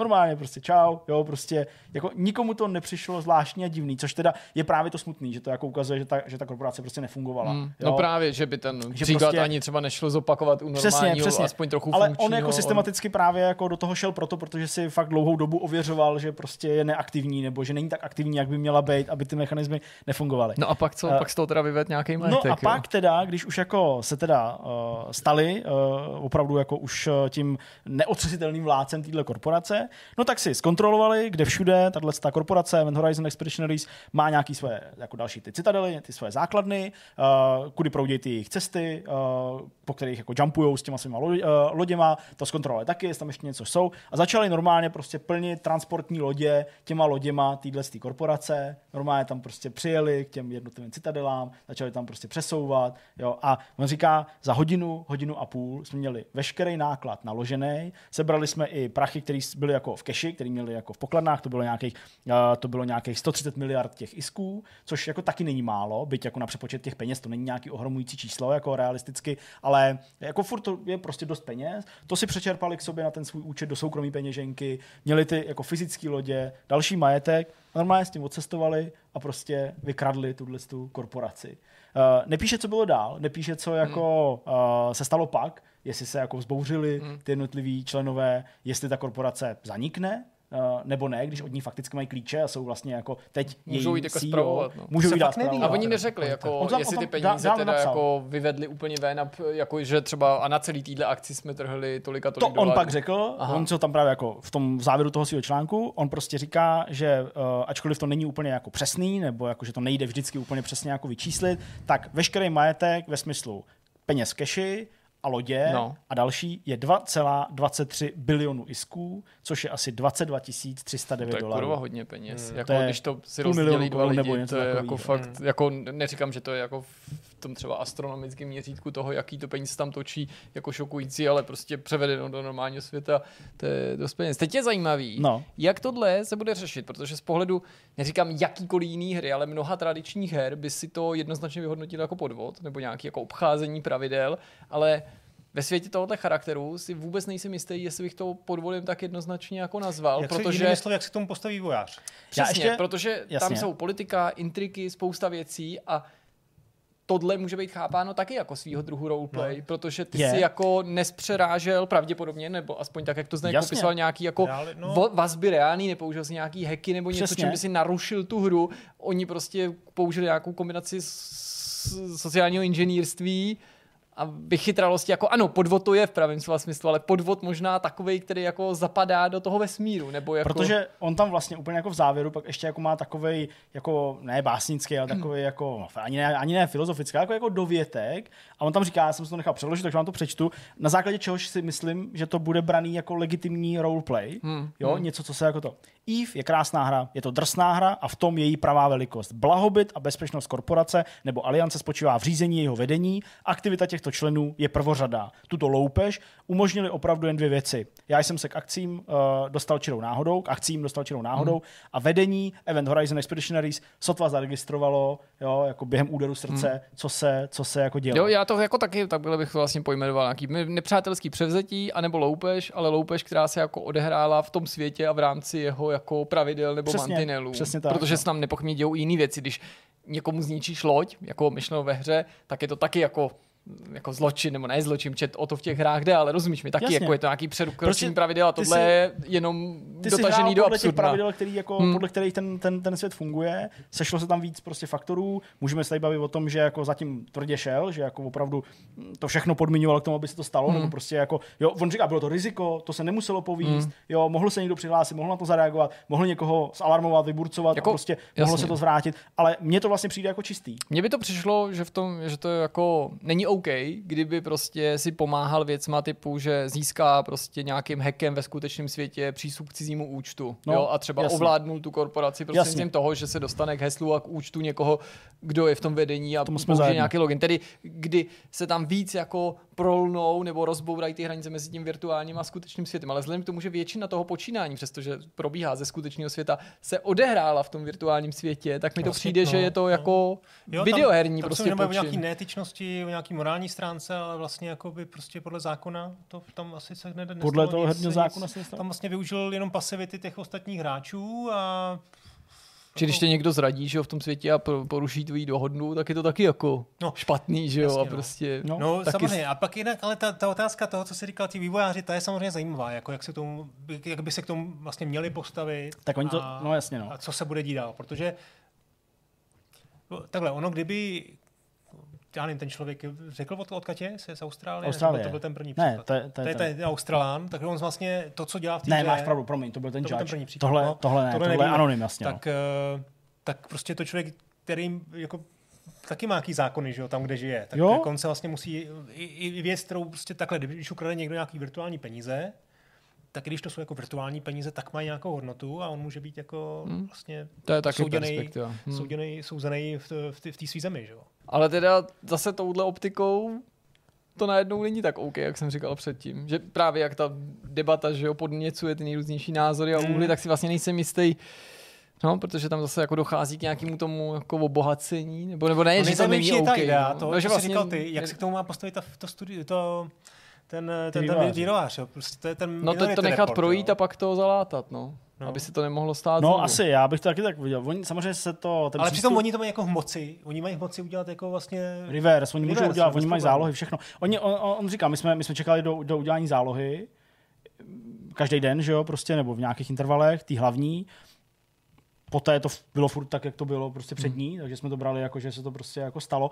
A já mám jako takový pocit, že vlastně ten vztah mezi hráčema a vývojářema právě vzhledem k tomu, jak ta ekonomika té hry je živá, komplikovaná, hluboká, propracovaná, že jako bývá dost takový křehký. On se to řeší i během těch bitev často. Hmm. Uh, jo, jestli se budou vracet ty výsledky nebo jako reparace nějaký. Protože, protože že jo, třeba v některých těch bitvách přestane ta hra úplně stíhat. Že jo? A hmm. jako ty hráči si stěžují na to, že vlastně jako technický pozadí té hry ovlivnilo ten přesně, průběh. kvůli prostě lagům, který jsou minutový a tak dále, hmm. tak prostě nebyli schopní jako zabezpečit svoje lodě třeba a přišli o prostě mění, jo, jako, když jsme tady počítali, to byly myslím stovky tisíc dolarů snad hmm. možná, jo, jako hmm. při zapojení opravdu velkých flotil a tak dále. Takže jako já myslím, že, že, že se to řeší často a že tohle nechají být. Protože mě tohle, byť je to ano, amorální, nebo je to jako, jako loupež v tom, v, tom, v tom světě, tak vlastně tebe v tom světě může vlastně jako potrestat, ale hádám, že tam jsou i nějaké policejní struktury a tak dále, ale vlastně tě jako může potrestat de facto kdokoliv, když prostě na tebe zaútočí nebo nějakým způsobem. Jo, jako, hmm, jenže že... to u nějakého jakoby anonymního účtu nebo účtu, o kterým nešlo a který třeba využili jenom k vyvedení těch peněz už ven, teoreticky, hmm. už tě nemusí trápit, protože by tě to trápilo, kdyby jsi byl skutečně aktivní hráč, použil si k tomu Jasně. svůj primární účet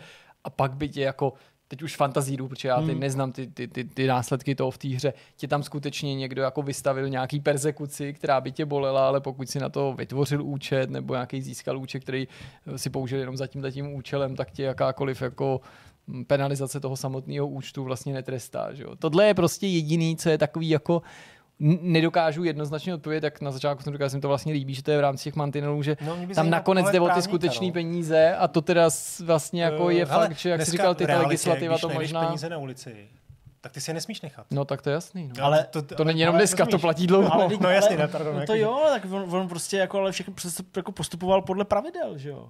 Teď No jako- jasně, no. Ale jako, On se nechal přijmout do té No, ale korporace. i, i skutečná Prošel legislativa na takovýhle věci myslí, jako že poskutuješ podle pravidel, ale že je to jako nekalej úmysl a vlastně jsou nějaký takovýhle věci asi... Ne, a nevím. Hele, a- mm, a Nemáme to- právní vzdělání, takže nechci jako tady fantazírovat. Hmm. No Třeba jasně, napíše nějaký právník do, do komentářů. Určitě tam jasně pak bude. je, jo, Ale- je, je třeba otázka, co by se jako dělo, když by si měl, teď jako se snažím na nějaký přirovnání, jo. máš auto, který necháš stát na parkovišti, odemknutý a uvnitř máš notebook a někdo tě ho ukradne, podle mě pojišťovna se na tebe vyprdne, ne? To ne, ale furt je to krádež podle No, policie. krádež to je.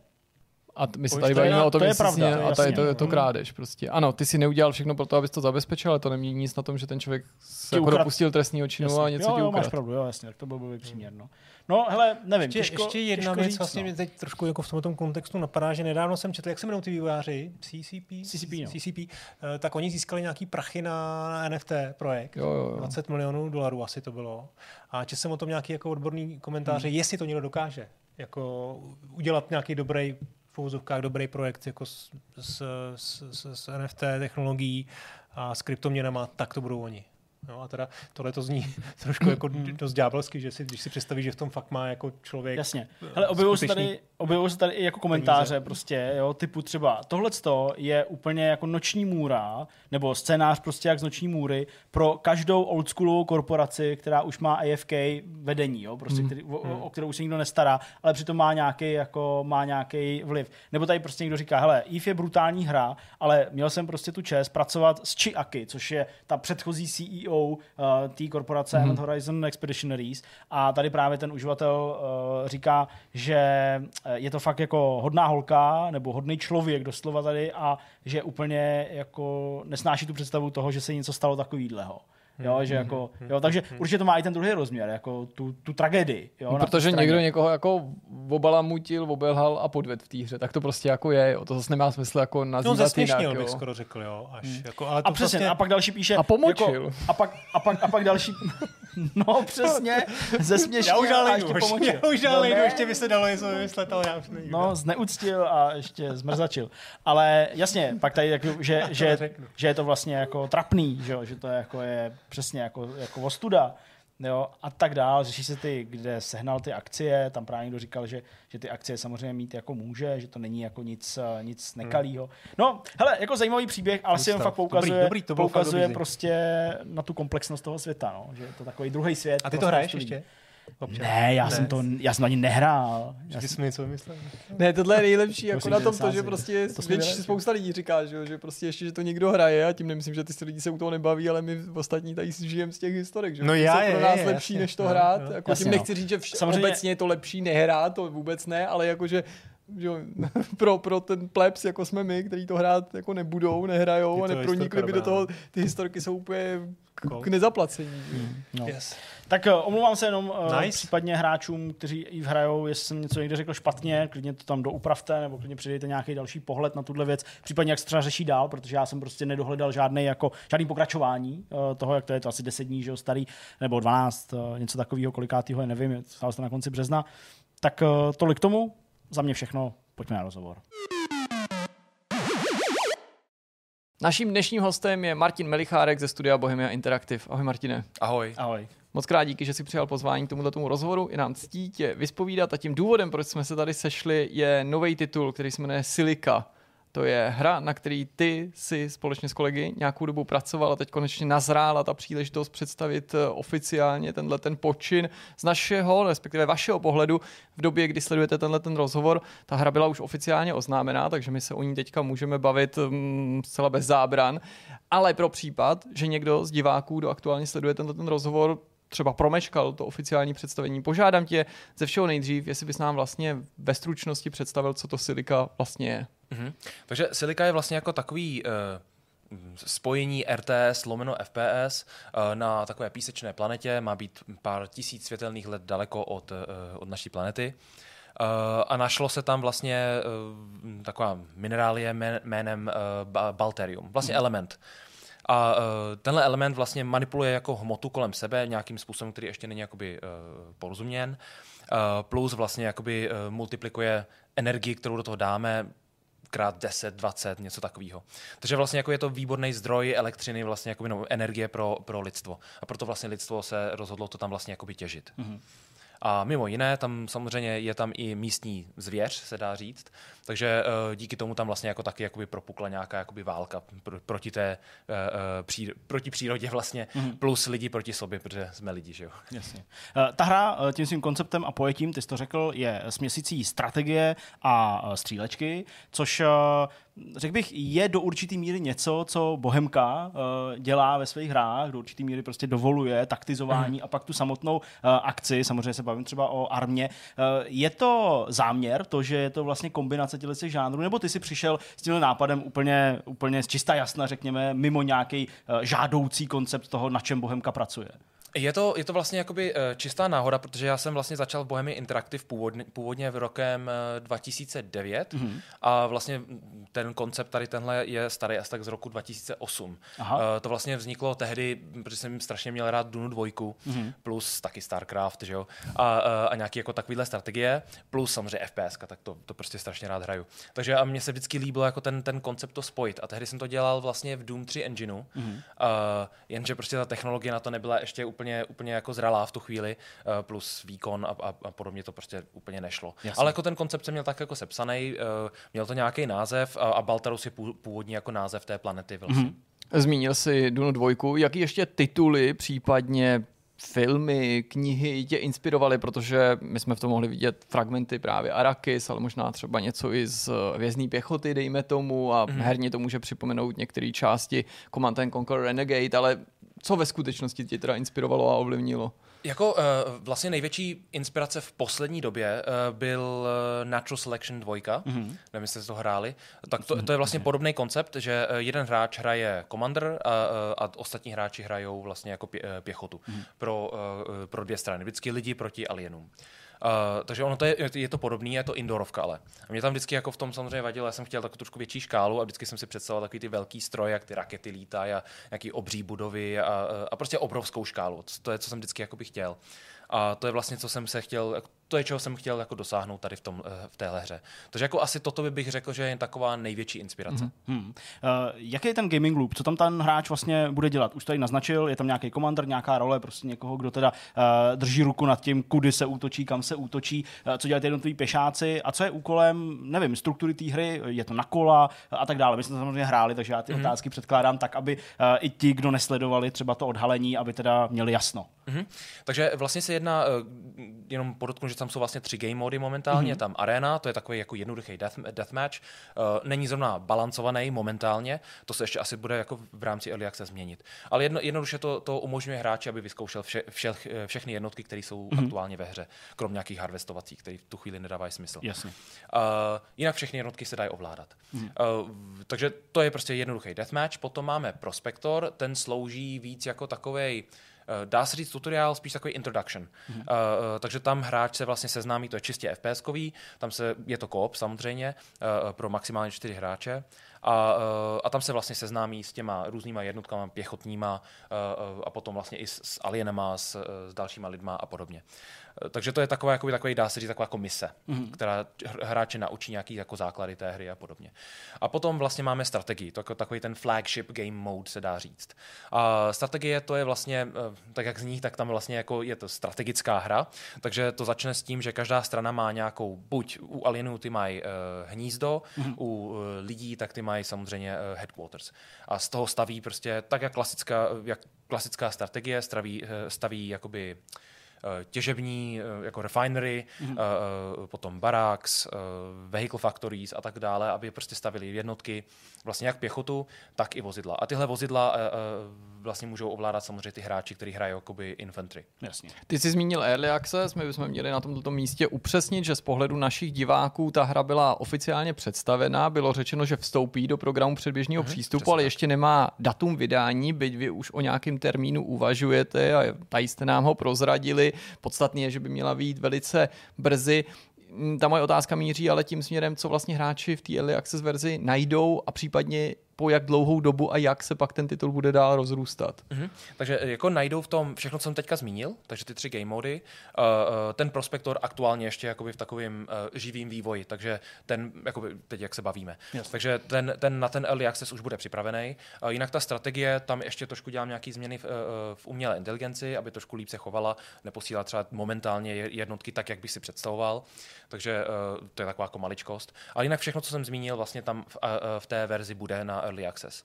Uh, v rámci Early Access tam chceme ještě přidat nějaké věci, další jednotky, a potom to asi určitě budeme ještě nějak uvádět, přes, jako specifikovat přesně, o, o co se bude jednat, ale uh, rozhodně chceme v tom zůstat cca 9 měsíců až rok. Mm-hmm. Uh, ještě jedna věc taková, která určitě rozhoduje o tom obsahu částečně. My jsme uh, teďka hráli tu nějakou aktuální verzi, kterou máme k dispozici. Sám si říkal, že asi přibližně dva měsíce stará, ale uh, vlastně obsahuje, pokud se nepletu, a říkám to přesně, vlastně dvě nějaké mapy, dvě nějaké lokace uh, v zásadě. Tak plánujete i rozšíření uh, té nabídky těch míst, kde se bude bojovat? Rozhodně. Je jich tam momentálně vlastně šest. Šest, okay. uh, je tam a on, oni se, se liší podle toho, jakoby podle game modu. Aha, Takže uh, například ten uh, deathmatch, tak ten se může hrát ve, ve všech šesti. Mm-hmm. Uh, uh, strategie, ta se dá hrát momentálně ve třech z paměti, nebo třech nebo čtyřech, teď nech, nechci kecat. Okay. Uh, a Prospector momentálně bude, jakoby, do Early Access bude na, na jednu mapu mm-hmm. a v rámci Early Access to rozšíříme na více map. Protože ten je takový víc jako specifický, tak tam je potřeba uh, dost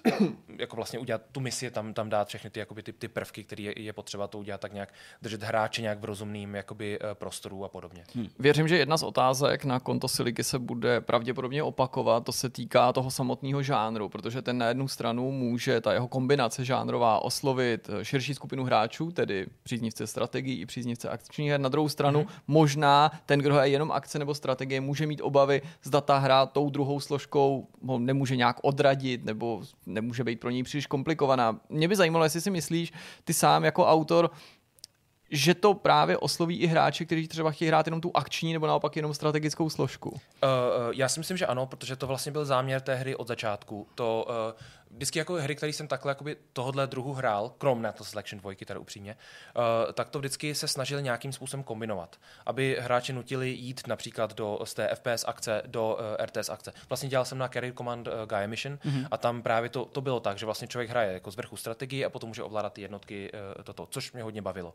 Ale je to tak, že uh, vím, že třeba i v tom NATO Selection uh, 2, tak prostě málo kdo chce hrát toho komandra, mm-hmm. tu strategii. Takže pro mě bylo naprosto klíčový, že to musí umět prostě uh, to hrát vlastně de facto kompletně samo. Takže ta, ta umělá inteligence opravdu obsáhne i, uh, i tu strategickou část. Staví budovy, eh, staví jednotky, posílá je na, na, eh, na enemy bázi, vyhledává a tak dále. Takže hráč čistě teoreticky by nemusel nic hrát a, oni, a ten boj se stává sám, sám o sobě, kdyby nechtěl. Uh, jinak může prostě skočit do, do, do, strat, jako do RTS uh, pohledu a uh, to všechno dělat sám a nikdy nemusí šáhnout na žádnou jednotku. Hmm. A taktéž jakoby z opačného, uh, z, z opačného pohledu, že můžeš hrát kompletně jenom uh, FPS a vůbec nemusíš tam dělat nic v RTS. A když budu hrát, zásadní. Promiň, když budu hrát PvPčko, budu chtít být ten velitel, ovládat to z toho strategického režimu, umožní mi to dávat příkazy vojákům ovládaným umělou inteligencí a zároveň navigovat i svý spoluhráče, nebo hráči, kteří teda budou bojovat na mý straně? Ano, eh, z tvýho pohledu vlastně eh, hráči jsou jenom další jednotka,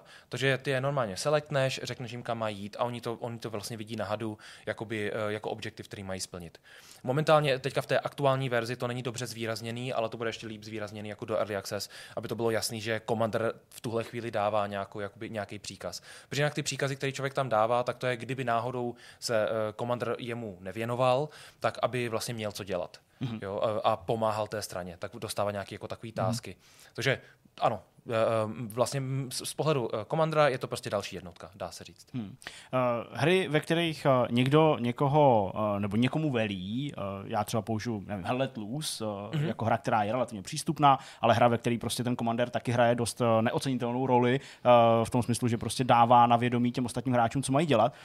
Tak ale v té hře se automaticky počítá s tím, že vlastně ti, kdo hrajou za ty jednotlivé vojáky, jsou trochu roleplayeři, berou to trochu vážně a vlastně ty příkazy plní právě ve smyslu toho, že jako teda chápou tu strukturu, hierarchii toho velení. Mm-hmm. Jak je to ošetřený v Silice? Když eh, označím živého hráče, řeknu mu, ať zautočí na tuhle tu část mapy a on se prostě rozhodne jít úplně na druhou stranu. Tak je tam nějaký postih nebo uh, jak to je řešený? Uh, tohle je řešený tak, uh, do prvotní early access hry tohle nebude řešený mm-hmm. a k tomu se ještě vrátím proč, uh, ale, ale jinak vlastně v rámci early access tam přibydou personal resources. Mm-hmm. A to je to, že vlastně jak, uh, jak harvestuje harvester a podle právě splnění těchto úkolů, tak hráč dostává resources a těma resources si může vlastně jakoby koupit uh, lepší vybavení a tak Jasně. pro svoji vlastní osobu. To je chytrý. Jinak může skočit samozřejmě, může skočit do vozidel a tak dále, může z nich vyskákat ven uh, a zároveň bude si moc i postavit vozidla. Mm-hmm. Vlastně, vlastně takhle. Takže přijde například například eh, k Heavy Vehicle Factory, která staví tanky a podobně. Eh, a když pokud má dostatečné množství resursů, tím, že právě plnil ty tásky a ty objektivy a podobné věci, tak, eh, tak to může přijít vlastně k okýnku, tam je doslov takový jako něco jako takový, takový bar. a, a, a, doslovně se tam koupí, koupí ten tank, který se začne stavět. Hmm. Ty si, promiň, promiň, dopovídej to. A jenom jsem chtěl říct, že, že vlastně jenom se vrátím k tomu důvodu, proč jsem to vlastně v tuhle chvíli neřešil, je, protože ono to vlastně jakoby ve výsledku to nemá takový velký dopad, když ten ten hráč to ignoruje. Je to, hmm. Může to být velký problém, když například hráč skočí do největšího tanku ve hře, Siege tank, je tam jenom jeden například v tu chvíli, hmm. uh, tak to samozřejmě může jakoby Commandery kompletně rozbít uh, jeho hmm. taktiku, kterou zrovna chtěl jakoby konat. Uh, takže tam bude muset být nějaká věc, například, že Commander může ejectnout hráče z, z dané jednotky, kvůli tomu, přesně kvůli tomu, protože víme, jak chodí trolling. No jasně. Jo? A, no. takže to, to lidi prostě baví. Hráči to jsou vášniví a kreativní, jak se přesně říká, tak, že jo? Přesně takže, tak. Jo, takže, už jsem hrál s pár lidma, kteří to otočili a začali střílet po naší bázi. Ano. Ale to se prostě stává, to je v pořádku. Jakoby, no. a, ale tak i z tohohle důvodu samozřejmě tam něco takového musí být, ale jinak vlastně, když tam jedna jednotka pěchoty vlastně běhá opačným směrem, ale si jich můžeš postavit dalších 30 nebo 40, tak, tak prostě tak ti to tolik jako nevytrhne v tu hmm. Ty jsi zmiňoval, jaký byly úplný začátky tohohle toho projektu, ale jak dlouho je vlastně Silíka teďka v tom jako velkým plným vývoji? Tak to je vlastně od eh, října 2020. Já jsem to vlastně začal dělat takhle jakoby eh, po večerech eh, od 20, roku 2018 a uh, to jsem chtěl tak, jakoby, tak hrát trošku s Unity Engine a už jsem si říkal, že to prostě jako tuhle hru vyvinu. Uh, Enfusion v tu chvíli nebyl připraven na něco mm-hmm. dalšího takového. Takže jsem si říkal, tak si to prostě vyvinu takhle, jako už jsem na to měl chuť. Uh, už jsem dlouho něco nedělal, Take on Marsu jako takhle, že jo, tak, tak to. Takže, uh, takže jsem vlastně jakoby to začal takhle po večerech a vlastně roku 2020, právě v to, kolem toho října, jsme se vlastně domluvili, domluvili s Markem Španělem, že to dává smysl to prostě udělat jako nějakou takovou uh, já jsem vlastně to takhle jako vyvíjel a hodlal jsem to vyvíjet sám. Já, já jsem počítal s tím, že mi to vezme tak 5-6 let, mm-hmm. než, než to dodělám sám. A vlastně tehdy mi Marek říkal, uh, že že se, možná bude se dobrý, dobrý třeba se nějakým způsobem jakoby domluvit. Že, a, a právě si vymyslel, jakoby, že to může jít skrz ten, ten inkubátor. Takže to mm. dávalo jako smysl. Uh, a já jsem za to vděčný. Ten inkubátor jako v, tom, v tomhle jakoby, uh, je super. Jo, že pro individuální vývoj, vývojáře, který prostě třeba ne, nemají ty uh, finance nebo nemají ty znalosti to, tu hru jako opravdu jakoby dodělat a vydat, financovat, tak toto je perfektní jakoby volba. No, ty jsi to téma otevřel, téma toho inkubátoru v Bohemia hmm. Interactive, tedy uh, místa, kde si jednotliví zaměstnanci uh, Bohemky můžou vytvářet nějaký vlastní koncepty, to chápu To bylo správně. to původně. To, to bylo to původní, přesně hmm. tak. A uh, my jsme se samozřejmě dozvěděli i v rámci představení Siliky, že celý ten koncept uh, toho inkubátoru prošel právě nějakou tou transformací a změnou. Uh, Silika je první projekt, který z toho vychází. Uh, můžeš nám jenom uh, předestřít nějaký jako budoucí plány nebo to, co přesně má ten inkubátor plnit, uh, když to teda odhlídneš od Siliky, pro hmm. ostatní nějaký výváře, co jim vlastně nabídne, co to, co to je? Mm-hmm. Tak, ten, uh, tak ten inkubátor vlastně ten nápad je takový, že když jsem vývojář, který umí vyrobit hru, ale samozřejmě neznám nic o marketingu, o vydávání, uh, možná ani ne o jako vydávání na té, na té platformě, což mm. jakoby se dá naučit, ale jakoby nicméně, tak uh, na Steamu například. Jasně. Tak, uh, tak může oslovit právě inkubátor a ty můžou nabízet uh, finanční prostředky na dodělávání té hry, plus vlastně marketing i, i vlastně jako vydávání. Protože je tam, je tam strašně moc expertíz, jako 20 let jakoby, Jasně. zkušeností. Takže jakoby po té stránce pro individuálního vývojáře je to prostě ideální jakoby volba. A ty, když ses teďka pustil naplno do toho projektu, to znamená, že tvý ostatní úkoly v Bohemce si odložil někam, nebo si zdál uh, pracoval na dvou věcech současně? Já jsem vlastně jako, jako v tu chvíli jsem vlastně z Bohemy Interactive jako takové odešel Mhm. a, a pracuji vlastně jako, jakoby pro Bohemy Inkubátor, jako Rozumím. kontraktor, takhle. Uh, takže promiň Zozo. Ten, tomu jsem tak odešel z týmu vlastně, takže to úplně tehdy nepotěšil, ale jako chápe to samozřejmě. Uh, uh, takže jakoby po té stránce jsem vlastně jakoby odešel z, uh, z projektu, na kterým jsem předtím jakoby dělal. Hmm. Ale neděláš tu hru úplně sám. Nebo ji Eh, děláš tu, dál tu hru, úplně sám. chvíli dělám úplně sám. Okay. A vlastně většinu vývoje jsem ji dělal úplně sám. Jako měl jsem tam člověka na, eh, eh, na UIčko, eh, člověka na, eh, na ty lokace, který děla, eh, dělala vlastně.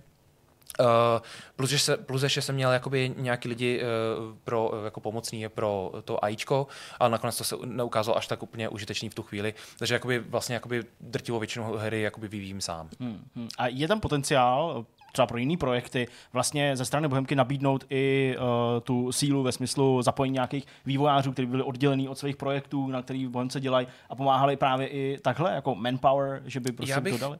Uh, já bych řekl, že to možná asi bude záležet. Jakoby rozhodně nevím o tom, že by to byl přímo takhle jakoby záměr. Rozumím. Protože samozřejmě jakoby vývojářů je upřímně řečeno málo. No jasně, no.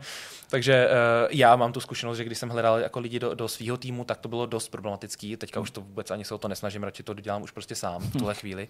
Uh, ale jakoby, takže mm, jako neřekl bych, že to úplně jakoby uh, jednoznačná volba na stole, Rozumím. ale určitě si myslím, že jakoby stojí za to se o tom třeba pobavit nebo něco takového. Hmm. Jo, jakoby dovedu si představit, že se dá něco takového domluvit, ale jakoby nechtěl bych to slíbit. To rozhodně nemůžu mluvit za inkubátor po té Jo, stránce. jasně, chápu. No a mě by ještě vlastně zajímal ten tvůj pohled uh, solo vývojáře, člověka, mm-hmm. který uh, teda na tom pracuje několik let sám a uh, taky sám to dodělá. Uh, tak uh, jak to zvládáš ve smyslu prostě kombinování s normálním životem, osobním životem? Často mně přijde, že když tady bavíme s někým, kdo ty hry sám vyvíjí, takže právě sklouzává takému tomu, že jako vyvíjí 20 hodin, pak 4 hodiny spí a, a, a takhle jede prostě několik let. Tak uh, jak uh, tohle funguje? A třeba uh, ten vstup do toho inkubátoru, respektive ta pomoc ve smyslu marketingu a dalších věcí, které ten inkubátor zajišťuje, ulevil ti v něčem nebo dal ti nějaký pocit toho, že se můžeš vlastně na někoho spolehnout a nejseš sám? Uh, rozhodně, hmm. rozhodně. Jakoby řeknu rozhodně k obou, k obou pointům. Uh, uh, vlastně teďka pár nocí, uh, asi tak dvě noci zpátky, nebo tak, tak jsem šel spát ve tři, druhou noc jsem šel spát jakoby taky ve tři a potom už jsem teda šel spát v jedenáct. Jako, ale nicméně jakoby vždycky, vždycky děti mě probudí prostě ráno v sedm, takže to nevadí, v kolik jdu spát, prostě musím vstávat v sedm, jakoby, jo. Hmm. Protože táto mám hlad, To všichni známe, ano. Přesně tak. Táto hráč. Takže, eh, takže jakoby většinou to funguje tak, že na tom dělám přes den, potom přijdu domů, pomůžu ženě vlastně s dětma, potom je dáme spát a pokračuju. Jasně. Takže uh, jako děkuji i svojí ženě, že má takovou trpělivost. Uh, ale každopádně ano, takhle vypadá ten, ten, uh, ten solo vývoj. Uh, bylo to trošku, se mi to jako maličko vymklo z ruky, jako mm-hmm. některé věci se vlastně trvaly podstatně díl, než jsem očekával. Uh, vlastní vinou samozřejmě, to nebudu házet na nikoho jiného. Uh, uh, ale takže jako ten work-life balance, upřímně řečeno, jako když to člověk dělá opravdu sám a uh, vlastně Silka je taková fotorealistická, což jako na, na tu grafiku dělat sám je asi nejhorší volba. Mm. Ale uh, právě kvůli tomu. Tak nicméně si myslím, že se to aspoň nějakým způsobem jako dosáhlo nějakou jakoby vizuální kvalitu. A uh, řekl bych, že ten balans tam prostě jako člověk nemůže očekávat, jestli chce opravdu jakoby vy- vyvinout takovouhle hru Chápu jakoby to. sám. Mm. Jasně. Uh, co týče, jakoby, uh, jak mě pomohla vlastně Bohemka v tom, jakoby, co týče toho vydávání skrz ten inkubátor, tak to to naprosto. To vlastně jakoby v marketingu se nějak extra jakoby neorientuju nějak eh, výrazně, jako Jasně. jasně, jasně vím, vím, o co se jedná, a CCA a takovéhle věci, ale uh, rozhodně bych to nezvládl sám, jako takhle kompletně udělat. Když se ještě vrátíme k Silice, uh, zase jako ke hře jako takový, tak uh, kdybys měl vypíchnout jednu věc uh, na tom, která má být pro hráče ta nejvíc lákavá, je to to spojení těch žánrů, je to hraní za uh, komandéra, je to hraní uh, za toho pěšáka, co je vlastně to asi nejvíc, to zlato, který si do toho vetknul tím svým solo vývojem.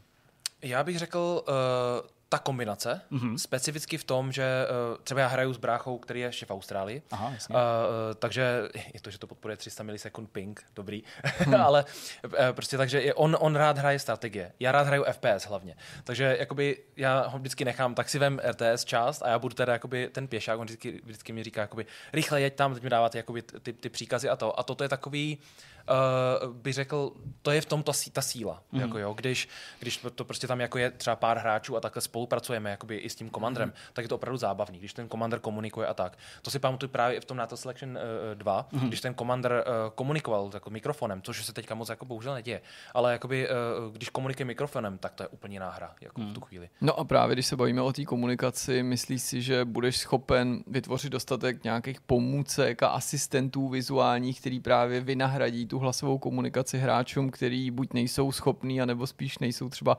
ochotní komunikovat. Příliš se jim nechce, spousta mm. lidí to prostě nemá ráda, radši spolíhá na nejrůznější waypointy a konec konců mm. proto se takovýhle hry to do těch no. PvP věcí dostaly, nebo takovýhle prvky.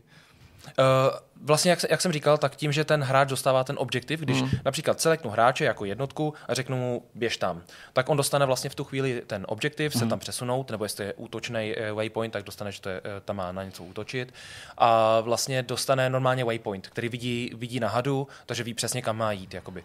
Uh, ten opak, když třeba například ten, ten infantry člověk chce něco říct komandrovi. No, to mě právě zajímá, tak, si můžu nějak stěžovat z té své pozice, prostě toho chudáka uprostřed ano, ano, přesně. Tak je tam, je tam samozřejmě, momentálně tam chat, ale uh, ještě tam právě do Early Access chci, než začne Early Access, chci, chci dodělat uh, pinging systém. Mm-hmm. Takže no, je to vlastně takový, takový standardní, jak je v Counter-Strikeu, vlastně je to i v, uh, v NATO Section 2 naprosto dává smysl. Jo, jo, určitě upozorně na nějaký nebezpečí. Přesně, vlastně to, to mělo být kontextuální. Mm-hmm. Vlastně, když to, když to dám někam na zem, tak je to prostě jakoby pozor, tady něco je. Hmm. Když to dám na enemy budovu nebo enemy jednotku, tak to upozorní na, tu, na, na právě na ten target. Hmm. Jakoby, jo. Takže uh, tu komunikaci, uh, vlastně když tak vezmu, tak když si zahraju Counter-Strike, tak tam nikdo nic neříká. Uh, a vlastně ta komunikace je jakoby docela jakoby fun- funkční, bych řekl. Právě jenom tím ping systémem. Takže tak toto je ten záměr. Ty jsi zmínil, eh, že to hraješ s bráchou, který je ještě v Austrálii, my jsme tady uh, neřekli, ale ten tvůj životní příběh z toho Austrálie je spojený uh, dost výrazně. Jak si právě zpracoval ten multiplayer, ten netcode, protože i to je pro mě úplně jako expertíza na úplně jako vlastní úrovni od samotného vývoje. Je to náročný, jak řešíš právě to, že můžou hrát hráči, kteří mají úplně rozdílný pingy, zpracování těch příkazů, nějaký tick rate a další věci. Jak je to po té technické stránce vyřešený? Tak po té technické stránce je to vlastně tak, že důležitý zmínit je, že vlastně uh, ty servery samotný mají hostovat hráči. Mm. Takže ten nápad je takový, že si spustím hru, uh, dám play, chci, chci začít nějakou hru a můžu tam tyknout others can join. Zkrátka, jako, že, že to prostě spustí jako v multiplayeru. A v tu chvíli se ke mně někdo jiný může při, připojit. Teď se musíme dát password protection, takovýhle kraviny. Jasně. Ale nicméně, jakoby lidi se můžou připojit a potom vlastně běží to v multiplayer režimu. Ten multiplayer režim jede skrz Steamworks momentálně. Mm. A, a vlastně já to mám napsaný tak, ne jako takovou tu standardní replikaci, jak se, eh, jak se dělá jakoby u, u některých, například jakoby u Counter-Strikeu. Takže to má nějaký fixní tick, ve kterých posílá to updaty eh, pro celý svět. Uh, ale dělám to víc takovým tím uh, starším způsobem, klasickým, kde vlastně každá ta uh, individuální jednotka nebo tak posílá vlastně svoje jakoby, pakety informační. Mm. Uh, to je kvůli tomu, to je dobrý kvůli tomu, že když tam mám hodně jednotek, tak by to velmi rychle jako rostlo v náročnosti, co musí odesílat ten server.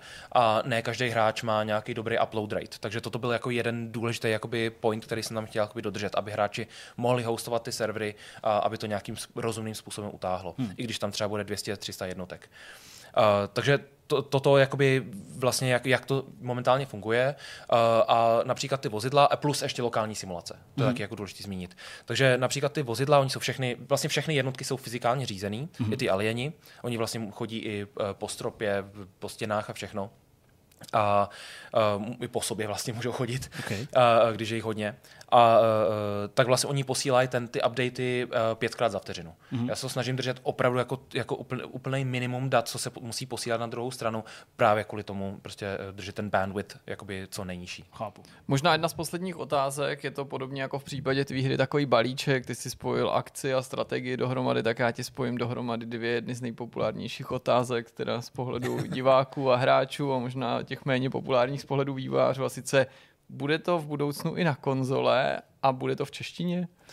Uh, v češtině, uh, v češtině bych to rozhodně rád, aby to bylo. Uh, jako lokalizaci rozhodně budeme dělat. Jestli v tom je čeština, to si v tuhle chvíli nepamatuju. Jestli, jako rozhodně, jestli tam není, tak by to tam rád přidal. Mm-hmm. Protože si myslím, jako, že tím, že to vlastně vydáváme jakoby i tady v Česku, a hlavně jsme odtud, že jo, tak, tak No, prostě jasně. já k tomu taky mám určitý vztah v České, repu- k České republice. Takže rád bych, aby to bylo v češtině. Uh, a ta druhá otázka byla vlastně... Konzolová verze. Konzole. Jo, konzoli, uh, upřímně řečeno, já bych rád, aby to vyšlo na konzoli, ale to se asi ukáže v rámci Early Access, jaký je zájem. Mm-hmm. Jo, rozhodně bych nechtěl, aby to nějakým způsobem uh, uh, nedělal bych to tak, že bych nějaký jako featurey odebíral kvůli tomu, aby to například mohlo na konzole hmm. nebo naopak tak uh, určitě toto se bude brát v potaz, aby to prostě fungovalo přesně stejně jak na, na, eh, na PC, kdyby to mělo jít na konzole. Hmm. Ale jakoby nechci to ani po- potvrdit, ani vyvrátit v tuhle chvíli, protože to je opravdu jako otázka. No. Já k tomu ještě dodám věci, které se týkají trochu ze, Steamu, ze Steamem. Uh, bude hra podporovat modifikace? To je první otázka. A druhá, uh, jestli už jste to třeba zkoušeli nějakým způsobem optimalizovat na Steam Deck, jestli to bude možný hrát i na Steam Decku. Uh, můj brácha má Steam Deck a proto mě říkal, jakoby, můžeš to prostě tam udělat na to. Já, já Steam Deck nemám momentálně, chci si ho koupit. Dobře. Ale uh, uh, Steam Deck, na, na Steam Decku jsem to zkoušel, na firemním vlastně. Uh, na tom to běželo. Jakoby ne úplně ideální, ale to bylo ještě předtím, než jsem tam dělal jako uh, performance optimalizace. Takže jako v rámci toho bych to rád ještě dotáhnul na ten Steam Deck. Myslím, mm. že to by bylo úplně ideální. Jo. Uh, uh, protože jako ta strategie, tam si to dovedu představit nějakým způsobem, jako s těma stykama to ovládat, uh, ale rozhodně jako by to FPS naprosto bez problémů, obzvlášť ty vozidla. Jasně. Jo, ty se dají s těma stykama dobře ovládat. To je pravda. Takže, uh, takže to bych rád, aby to podporoval Steam Deck. Um, no, tak A, a, a ty modifikace. A- a ty modifikace, a ty modifikace, pardon, jsem se to v tom trošku zamotal. Pohodě. Uh, co týče modifikacích, tak vlastně v rámci Early Access uh, jako chtěl bych to určitě podporovat. Mm-hmm.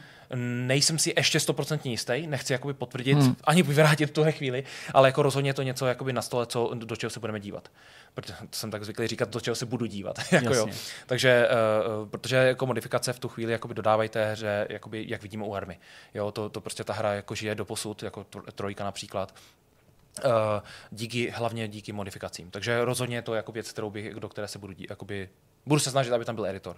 Asi Super. tak. Super. No, tak jsme asi na konci.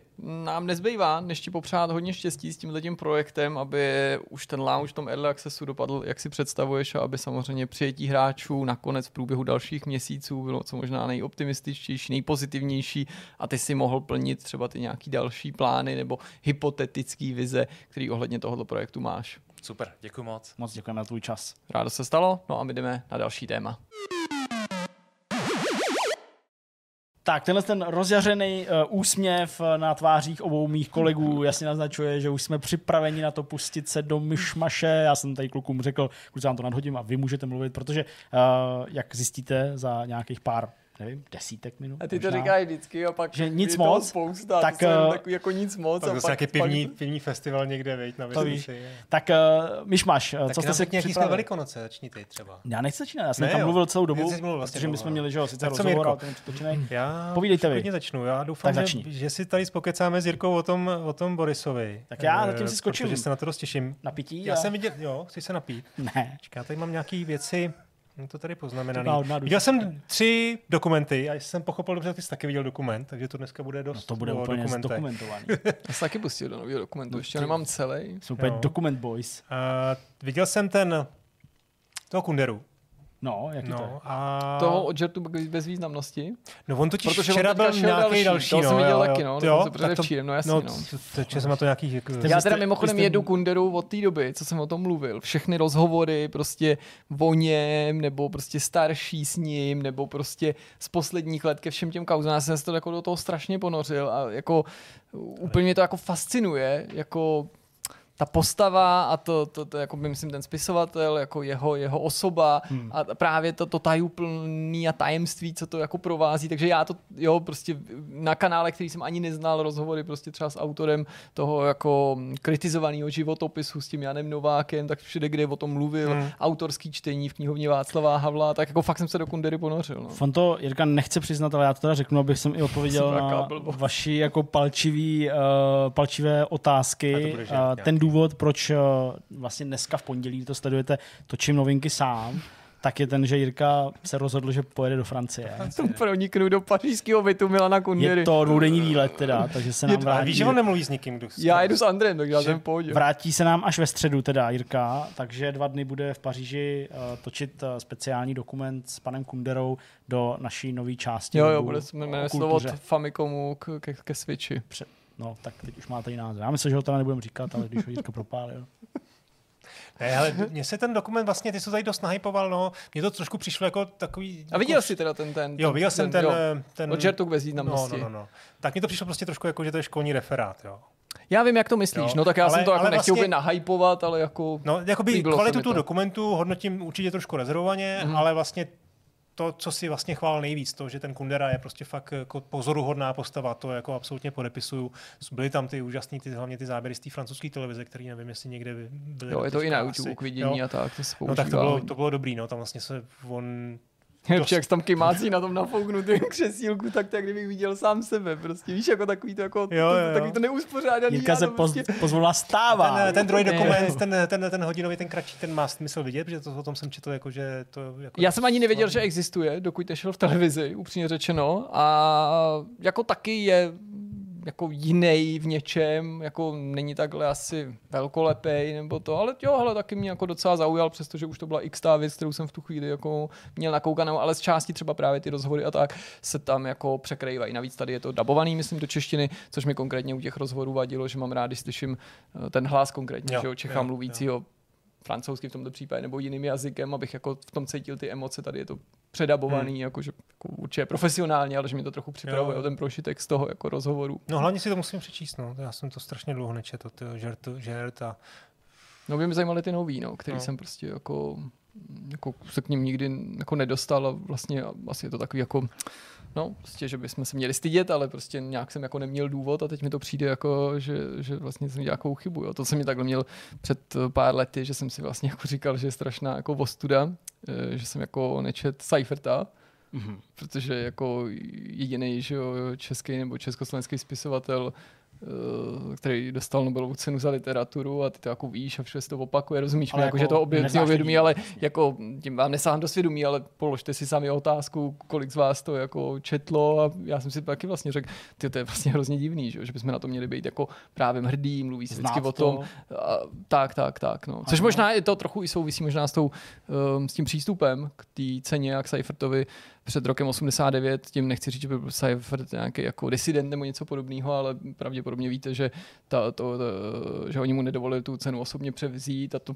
to, to že ji získal, uh, vlastně byla nějaká jako zmínka jenom v novinách, jo, že Hmm. prostě ne, nevím, jestli teda tady byl, byl jako tehdejší režim jako kritický vůči Nobelovým cenám, to mi přijde jako, jako trochu apolitický, ale jakože možná i eh, ze setrvačnosti, To jo, že to, nebylo pamatuju, Že jsem doceňované. to i jako dítě vlastně se o té Nobelové ml- ceně jako mluvilo, tak jako to bylo to nějakou auru jako Fakt, tajemnou, jo.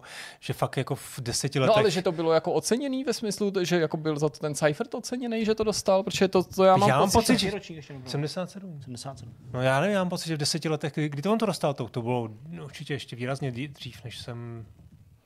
On teda patřil k signatářům karty začátek- 77, jo, což s tím teda asi souvisí, takže když jsem ho označil, že nebyl žádný disident, tak 84, samozřejmě aha, jako křivdil. V roce, Jirko. No, ale já mám No. pocit, já jsem to jako někde pak dočítal, to samozřejmě není přece v roce 84, že bych to pamatoval. A pardon. Přesně, tak co, jak je na tom? A pak nudlík, prosím. A já mám pocit fakt, že jako to bylo nějak spláchnutý, ale jako zkusím to tady třeba dohledat nebo něco, no prostě zkrátka dobře, že to je takový, že člověk si ani Hmm. neuvědomuje, že může mít docela velký mezery Jo, něčem, jako, to, rozhodně má podepisuju, blízko, jako no, třeba jasně. literatura, No. mám jí rád a Přebrali- přitom jsem Tak můžu jenom to. No, tady určitě. Budu citovat Wikipedii. V roce 84 obdržel Jaroslav Seifert Nobelovu cenu za literaturu, kterou však za něj přebírala jeho dcera a to kvůli jeho špatnému zdravotnímu Aha, stavu. tak takhle. Ačkoliv to byla velmi významná událost, ve sdělovacích prostředcích ovládaných tehdejším režimem o tom padla jenom suchá zmínka. No, tak Jiřina Šikolo, něco. Šiklová, která do zahraničí za- zaslala podklady k jednání o Nobelově ceně a rovněž rukopisy o paměti všechny krásy světa, za to byla dokonce soudně stíhaná. Fakt udělení nejvýznamnějšího literárního ocenění však režim musel musel nakonec uznat a místo umlčování Uznat, podnikl posléze pokusy přivlastnit si básníka pro sebe a své propagandistické účely, jak no, to tak obecně no, no, v minulém režimu bylo. Prostě. Já myslím v té polovině To je- 80. No, tak já jsem vlastně jako ta moje teze byla taková, jestli Byla, jako to jasně. ještě ta i naše vzdělání, byť jako jsme chodili samozřejmě do školy až po revoluci, nebo jako akorát Hmm. těsně, že jo, v roce 90 jsem nastoupil do školy,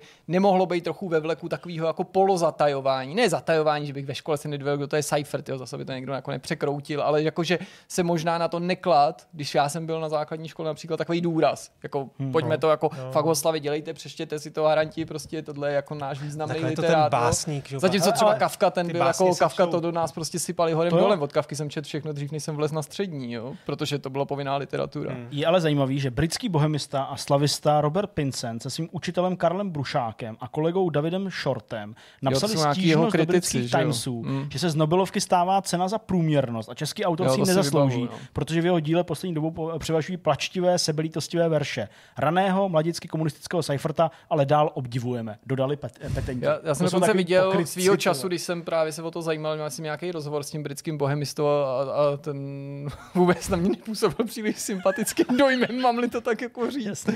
Už matně si to vybavu, že už jsem to jako dohledával právě. No, Ten teda zesnul na konci loňského roku, Robert Pincent. no to já jsem viděl něco, něco staršího. Přitom byl. Uh, No takže ale taky tě to inspirovalo teda jako Kunderův příběh, že Jo, se jo, jo, jako jo, určitě se to víc chci jako do toho no. ponořil. No, potom jsem viděl Cobaina, Montage, říkám to dobře, Montage, Montage of Hack? Montage, Montage? Montič, no. Montage, veď. Montage of Hack, to je jeho pár let už starý dokument, který právě uh, approvovala Courtney, Lu- Courtney Love, to je jeho manželka, to znamená tam... to nemůžu říct úplně co. Já jsem Já nic neudělal, ale ne. No prostě líbí se mi prostě české slovíčko approvovala, to je v pořádku prostě, dobrý jako, to je, to je ale v pohodě Tak úplně. jedno umím, deset neumím, tak se já prostě taky pochlubím, ne, ty prostě já jsem, já jsem dobrý, mě to prostě v tu chvíli vždycky, jako když si vzpomenu na to, co nám ty lidi říkají, jo, že já tady prostě třeba řeknu, já nevím, jo, Tak jen nepo- něco, Důvěrný místo důvěryhodný. Přesně, já řeknu důvěrný místo důvěryhodný, ale ne, jako řeknu nějaký anglicismus, který jako ani není takhle jako okatej. Já, já vím, proč to říkáš, já bych to řekl úplně stejně, ale prostě já si představím, jako, Že že, někdo to líkoval. jakou já, přesně někdo to líkoval a já tam dostanu takový kartáč za to, já budu, to- vole, ty česky, bej, tak ať si stěžu. Dobře. Dobrý, tak se omlouvám za angli- za to použití. No. Prostě Ne, to je- autorizovala mě- to nemluv, rodina to, mě-. Love, eh, čímž pádem to dost kontrolovala, ten obraz, ale ono to jako vlastně ve skutečnosti nevypadá moc, nebo takhle, asi si myslím, že to mohlo vypadat podstatně hůř pro ní, ale jako vlastně za mě tam jakoby by- byla vykreslená celkem i neúplně jako pozitivně. Mhm. Uh, že jo, tak oni samozřejmě měli to dítě, tam se dost spekulovalo to, že, že ho ve chvíli, kdy ho čekala, takže brala heroin a takové věci, což oni teda tehdy odmítali, teď jim to nějak soud jako to dítě na chvilku odebral, nakonec to naštěstí jako měli, ale uh, Cobain, myslím, že zemřel, nebo se se vlastně no. zemřel nějak, když, když, když tomu té dceři byly asi tři nebo čtyři roky. Takže jako, no možná ani ne, dva nebo tři roky. On se odpadá v rokovnicí. No. No, No, on no. úplně nezem, no, No, bylo to takový dost depresivní, ale jako vlastně je to celá historie jeho, jak začal jo, od dětství, rodina měla spoustu jako těch záznamů, těch domácích videí, to mě jako Fakt? překvapilo, kolik, Bohatý, kolik toho to se ne. tehdy jako natáčelo, jo, jako prostě všechno takový ty klasický VHS-kový nahrávky a, a zase na druhou stranu to bylo v něčem, něčem to ukazovalo to tu jeho genialitu, takže jako jaký byl hudebník a, a v Nirváně, že jo, co dělali, tam, tam byla třeba i pasáž z toho natáčení eh, takový různý záběry, který jsem viděl poprvé, tak to se mi líbilo taky. Hmm. A ten třetí dokument to byl Boris Becker na Apple, Apple TV+. Boom Boom se to jmenuje The World versus Boris Becker, svět proti Borisu Beckerovi u nás, myslím. Je to růdilný, viděl jsi to nakonec? Ještě jsem to neměl čas, ale určitě se na no. to chystám, protože on mě zajímal jako tenista a zajímal mě samozřejmě i to, když se dostal do báně. Hmm. No, musím říct, že to první, co tě asi zklamuje, že ten dokument eh, vlastně vznikl před tím vězením. Že Aha. tam není, není ta To spověď vůbec, po vězení. Jo? A to, je, to to je něco jiného. Myslím, že to dělá Sat1, nebo prostě v Německu na to někdo koupil práva, nebo možná BBC, nevím, teď prostě. A tohle jako je, je dokument, který natáčel Alex, Alex Gibney, což je velmi zkušený režisér. Uh, a nevadilo mi to. Je to fakt skvělý. On tam samozřejmě má tam dost emotivní momenty. Ten, ten seriál končí tím, když je odsouzen. To znamená, už tam dojde k tomu rozhodnutí, že nedostane podmínku. Pokračování, ne? Hele, ne tohle, to prostě je úplně jiný nějaká spověď, Ok. co se dělo Ok, potom. To dobře. tady vlastně není. Já On jsem docela rád, nějaký protože- i rozhovory, že Jo, jo, jo, jo, první. jo. já jsem docela rád, protože ono, když by byl někde jako hodinový rozhovor o tom, jak, ho tam, jak tam prostě jednal s, já nevím, s bachařema a s jinýma hmm. vězněma, tak to je vlastně to je dost takový pokleslý, nebo pokleslý, takový jako, že jsem radši se dozvěděl o tom, o jednak o té sportovní kariéře, ten první díl, ten se jmenuje Triumf, a druhý díl, druhý díl je teda to neštěstí, o disaster, myslím, jo? Jo. Tak, tak to je vlastně o tom, o tom, o těch právních věcech, o tom, o těch rodinných záležitostech, Jasně. ženy, děti, eh, prostě peníze, co, jak se o to nedokázal postarat a podobně. No, začnu tím, tím, tím tou sportovní čas, částí, kde je spousta tenistů vlastně na ně vzpomíná, konkrétně třeba je tam John McEnroe, absolutně jasně, jako no. dokonalej. To je prostě, jak se tady bavíme o tom, o stand-up komicích, Do tak on je prostě taky. geniální tam. Občas Kundera. On tam vypráví prostě historku a normálně jako ta historka má prostě všechno začátek, jako prostě fakt Jo, jako point, vypointovaný, no. Tu historku přemýšlím, jestli mám říct, no ji tak jako nějak, já to nějak nehodím, protože si myslím, že to fakt asi většina diváků to na to kouk, nebo našich posluchačů a diváků na to koukat nebude. Ale by to škoda, protože to nejsou třeba tady svý fanoušci, ale tohle je fakt jako dobrý. On tam, uh, on tam jako hodně, mluví tam o nějakém turnaji, nebo se potkali v 80 pátým by to mohlo být, jo, eh, v Paříži a on McEnroe říká, že ho hrozně štval, že předstíral kašel. Prostě To jsem představit, že Becker předstíral kašel při podání je kašel. Jo? A McEnroe tam vypráví, mě už to začalo strašně srát. Tak já jsem to začal imitovat po něm. A vždycky, když zakašlal Becker, tak on zakašlal zpátky. No a když jsem to udělal po desátý, po dvacátý, no tak už se na mě všichni dívali, jako co blbnu. A já jsem si to užíval. Konečně jsem prostě mu, mu dal jako na No to je tenis, jeho- to je přesně, jeho- to je ono. tu jeho- tě ně, hodně, něco no. tě z toho Ale- jako hrabe a pak to jako obrátíš No, no. a to za... Myslíš, jebe v hlavě? A on to dělal pořád, ten Becker. Tak jsem byl tak na straně, že už jsem to prostě nevydržel a tohle jsem mu udělal. No a potom Boris se ozval. Johne, tak nebuď na mě tak přísnej, jsem nachlazený. A já jsem mu odpověděl, no to už seš pět let, Borisi, už bys si s tím měl něco dělat. A Becker mu odpověděl, ne, jenom čtyři. OK, dobře. Tak takovýhle, takovýhle vlastně uh, historky tam jsou. Pak tam je prostě úžasná scéna, kdy on je vlastně na tom, tyjo, myslím si, že to je zrovna ten, nebo možná ten druhý druhý, druhý ročník na, na, eh, na Wimbledonu, který obhájil, kdy on měl nějaký, jako, že, mu, že si podvrknul kotník, byl na základní čáře a tam je prostě ten záběr přesně vidět, že on si prostě podvrkne kotník, teď má nějaký problém a jde k tomu, k tomu středu vlastně vzdát to. A v tu chvíli na něj ten, ten jeho, ten jeho Coach? Jan, Jon Tyriák a coach prostě zakřičejí neblbně, jako, počkej, sedni si a zavolej si, zavolej si fyzio. Tak on, on si prostě sednul, ne, nepodal mu tu ruku, jako ne, nevzdal ten zápas, sednul si, 20 minut trvalo, protože hráli na nějakým vedlejším kurtu, než přišel ten fyzio. Takže On se do té chvíle rozchodil, Jasně. přišel fyzio, bo, že mu to. to, Hmm. všechno a on to prostě dohrál a ten turnaj jako vyhrál. To je hustý. A to byl zápas, já nevím, jestli ve druhém kole nebo něco takového. Takže vlastně celý ten, celý ten eh, první díl jako krásně zase dokazuje to, co já mám na tom tenisu rád, jaká je to jako mentální hra. Jo, to jsme vlastně se vždycky shodli s, s Jirkou, že, že fakt je to o hlavě. A je tam zase Michael Stich tam je, který, který tam vzpomíná na to, jak uh, Becker ho vlastně porazil tím, že přestíral po nějakým prvním servisu, že, že není ready, dostal se mu do hlavy a on prostě díky tomu prohrál. Uh, nebo tam je zápas s Egesim ukázaný, kdy, Když měl vlasy. kdy Egesi tam měl, myslím, že chodil, jak se jmenovala, Brooke Shields, mm-hmm. tehdy měl, vlastně Ty vole. ještě nebyl ze Štefy. Tam má taky Tak tam teďka měl- nový dokument No, no, no. Na, na Disney+. Plus. Uh, tak ona tam byla, on ji tam měl jako v, eh, v té loži. Egesi mu dával strašný kotel, vyhrál snad první, první set jako asi 6-1. Vypadalo to, že jako nemá absolutně šanci a on pak začal na ní koukat, Becker, na, na Brooke Shields. Jako mrkat nějak a dělat na ní nějaké jako Hmm. posunky. No dostal se Egesi mu do hlavy a prý to otočil v tu chvíli. To je tak debilní sport, ale jako dobrý, Ale jo, jo, prostě, jako. já to fakt úplně... Tady to je, jako, že jo, prostě, já úplně nesnáším ty ženský výsledky. Prostě jsme tady o tom No to bavili na mnohokrát. ženský nemůžeš sázet. 6-0, 6 Na, teda jako v tenisu. To nejde, jo, no, no, no, no. Prostě to je, No a, ten, a vlastně o tom se psalo asi před, před dvěma lety v novinách, eh, kdy mu Egesi vlastně prozadil, protože mu to vrátil o dva měsíce později na US Open, že ho porazil. Hmm. A prozadil díky tomu, že, že čet ten, ten jazyk. To si, to si čet, ne?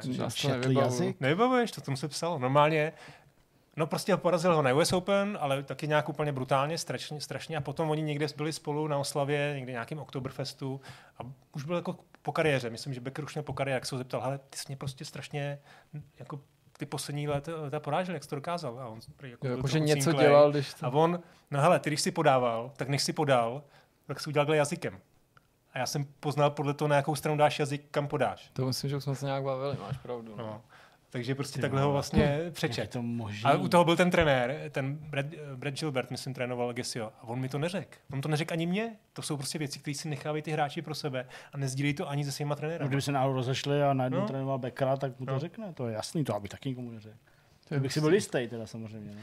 Takže ten první díl o, o té sportovní kariéře, on je to teda zasahuje i do toho nějaký poloviny druhého, to je jako famózní, pak tam je ta finanční část, ta už je taková vachrlatá, tam je vidět, že ten Boris, že ten Becker má takovou jako selektivní paměť, že prostě že ho vyčítá Německu, že ho žalovalo za ten únik, prostě, že, že předstíral, že, no, předstíral, že bydlí prostě Monte Carlo a tak je to takový prostě zvláštní, že se mu sešly ty věci. On tam jako při, přiznává tu svoji vinu, jo, ale a jako vlastně pro mě je to jako vlastně ve ve skrze sympatická postava po shlédnutí tohle dokumentu, ale to jsou věci, které hmm. prostě evidentně byly trošku jinak, než, než tam třeba on překládá, ale super věc, super, super dokument, to moc jako Jo. doporučuji, je to na Apple, no. Uh, tak to je tohle. Ty jo, pak ještě bych vám měl o tom, o tom, o tom zklamání Ready Player 2, to jsem vám včera minule vlastně říkal. Jasně. Tak jsem to dočet v uvozovkách, protože jsem to dočet do poloviny. Pak už jsem to jenom prolistoval, no. To je fakt jako velká, velká tragédie. Četli jste tu jedničku? Jo, jasně. No, to Já bylo... mám i tu dvojku koupenou, ještě jsem se do toho nezačet. Furt. No, hele, ta dvojka je vlastně jenom, on tam jenom prostě vrství jeden popkulturní odkaz za druhým. Samozřejmě ještě navíc to jsou popkulturní odkazy, které jsou jemu vlastní, to znamená 80, 90, Jasně. něco, co my tady jako vlastně moc jako nezažili. Jo.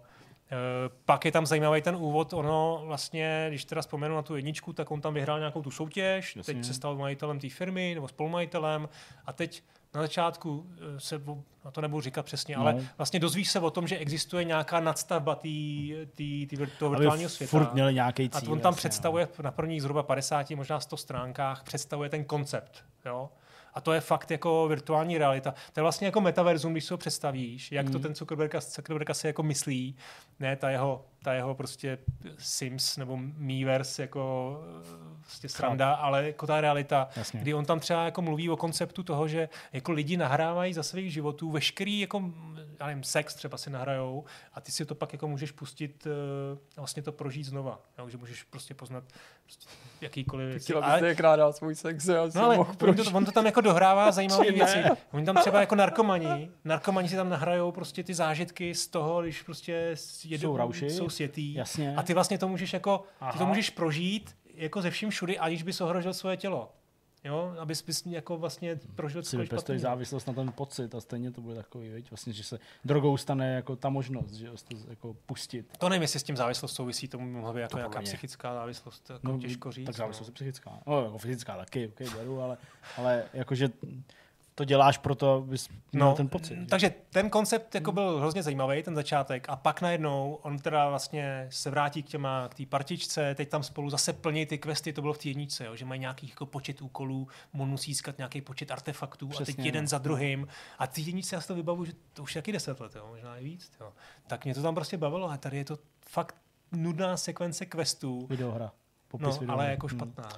No, Vůbec tak to, to- mě úplně to, protože já nevím, ta, ta e-booková knížka stála, nevím, asi 299 korun, možná, možná i víc, tyjo, tak to mě docela mrzí. Ještě furt jsem to, ne to, ještě furt tam mám nějaký restíky, takže jsem se k tomu nedostal. Takže to mě moc nepotěšilo. Možná se do toho No dneska zkus to, začátek jako třeba tě bude bavit a pak jak se Já většinou ty knížky dočítám, i když je to třeba blbý, tak to většinou dočítám. Já pak právě třeba nevím to, co ty děláš. To dělá třeba můj, můj, otec taky, ale to jako nesnáš. Můj táta je schopný číst knížky v úvozovkách jako na přeskáčku. Jo? Že Hmm. prostě jako rozečte a pak Hmm. přesně pak se podívá, jo, nebo, nebo třeba vím, že takhle, to úplně jsem nechápal hru o trůny, když je to samozřejmě ve spoustě jiných knih, že máš jako kapitoly věnované vždycky nějakým postavám, že jo? Ale prostě jako, já nevím, máš tam oblíbenou postavu nebo zajímavou Tyrion Lannister, ale pak je třeba pět kapitol o nějakých vedlejších postavách a pak teprve je Tyrion Lannister. Táta prostě přečte Tyrion, Tyrion, eh, Tyriona Lannistera, i když se mezi tím děje něco dalšího Aha. a pak se jako vrací zpátky jo, a tak dále. Nebo to dělal dřív a vím, že se furt kvůli tomu hádají s mámou, že prostě máma mu nechce kupovat knížky a že mu kupujeme jenom digitální, protože se blbě pře, to, že jo, pře,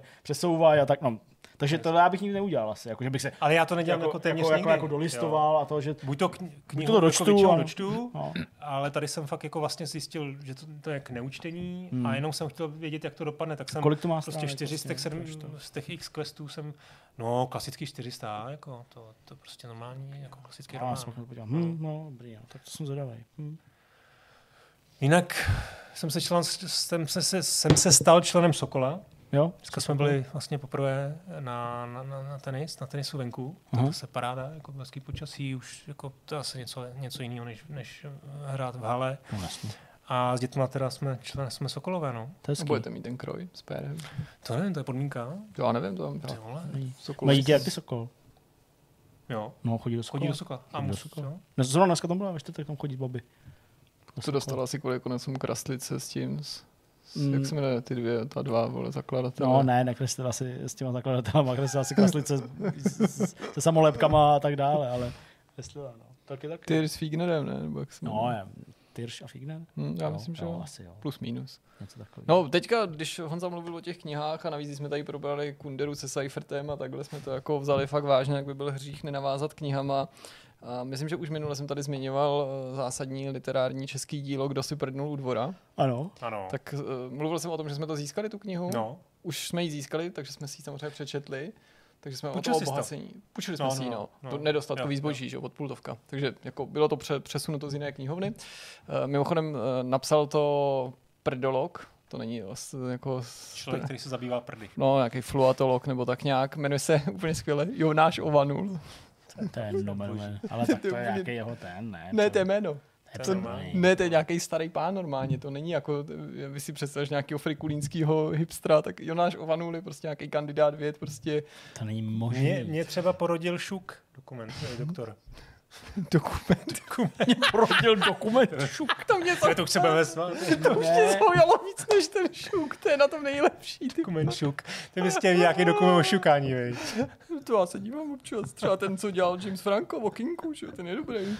No nic, to jsme se trochu odchýlili, takže jsme zjistili konečně, kdo si prdnul u dvora. Samozřejmě já jsem říkal, že si určitě prdla princezna, protože se většina z vás to určitě nechystá číst, tak jsem měl samozřejmě pravdu. No. Princezna se jmenuje Lenka, pak byla překřtěná na prdlenka, že jo, a samozřejmě to poselství bylo v tom, že prdí úplně všichni, doslova tam Jonáš Ovanul píše, že prdili i dinosauři a prdí všichni a že kdo tvrdí, že neprdí, tak ten prdí ze všech nejvíc, to je přímo v té knížce, tak se mi to líbí, že jsme se tak jako vrátili na základku A s tím. prdíte doma?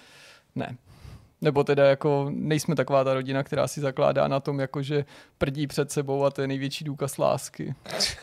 To někdo má? To, to má spousta lidí, to by se zdivil, ty vole, jako ko- kolik lidí vole, hodnotí prděním, jako, jak bych to řekl, ale já tím jako nějak nepohrdám, jako jako, že my to tak míru nemáme. Jako toho, tý jako... Že to znamená, že jako seš úplně nejvíc jako v pohodě, tak to já zase tak v pohodě být úplně nepotřebuju. to, to, to, to, já to zvládnu má na záchodě nebo někde to, no.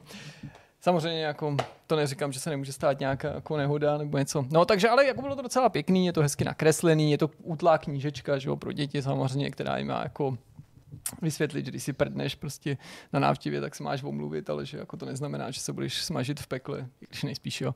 A kromě toho jsem už po druhý se pustil a tentokrát to má takový jako fakt milující jako moment, že už si to víc užívá do mýho oblíbeného komiksu s Magdalenou. Ten se jmenuje Marzy. To je komiks eh, polský spisovatelky, která se jmenuje Maržena Sova, myslím. Ten komiks ale nekreslila, ona je jako scenáristkou, nakreslil to její nějaký přítel nebo kolega ve Francii, kde ona žije.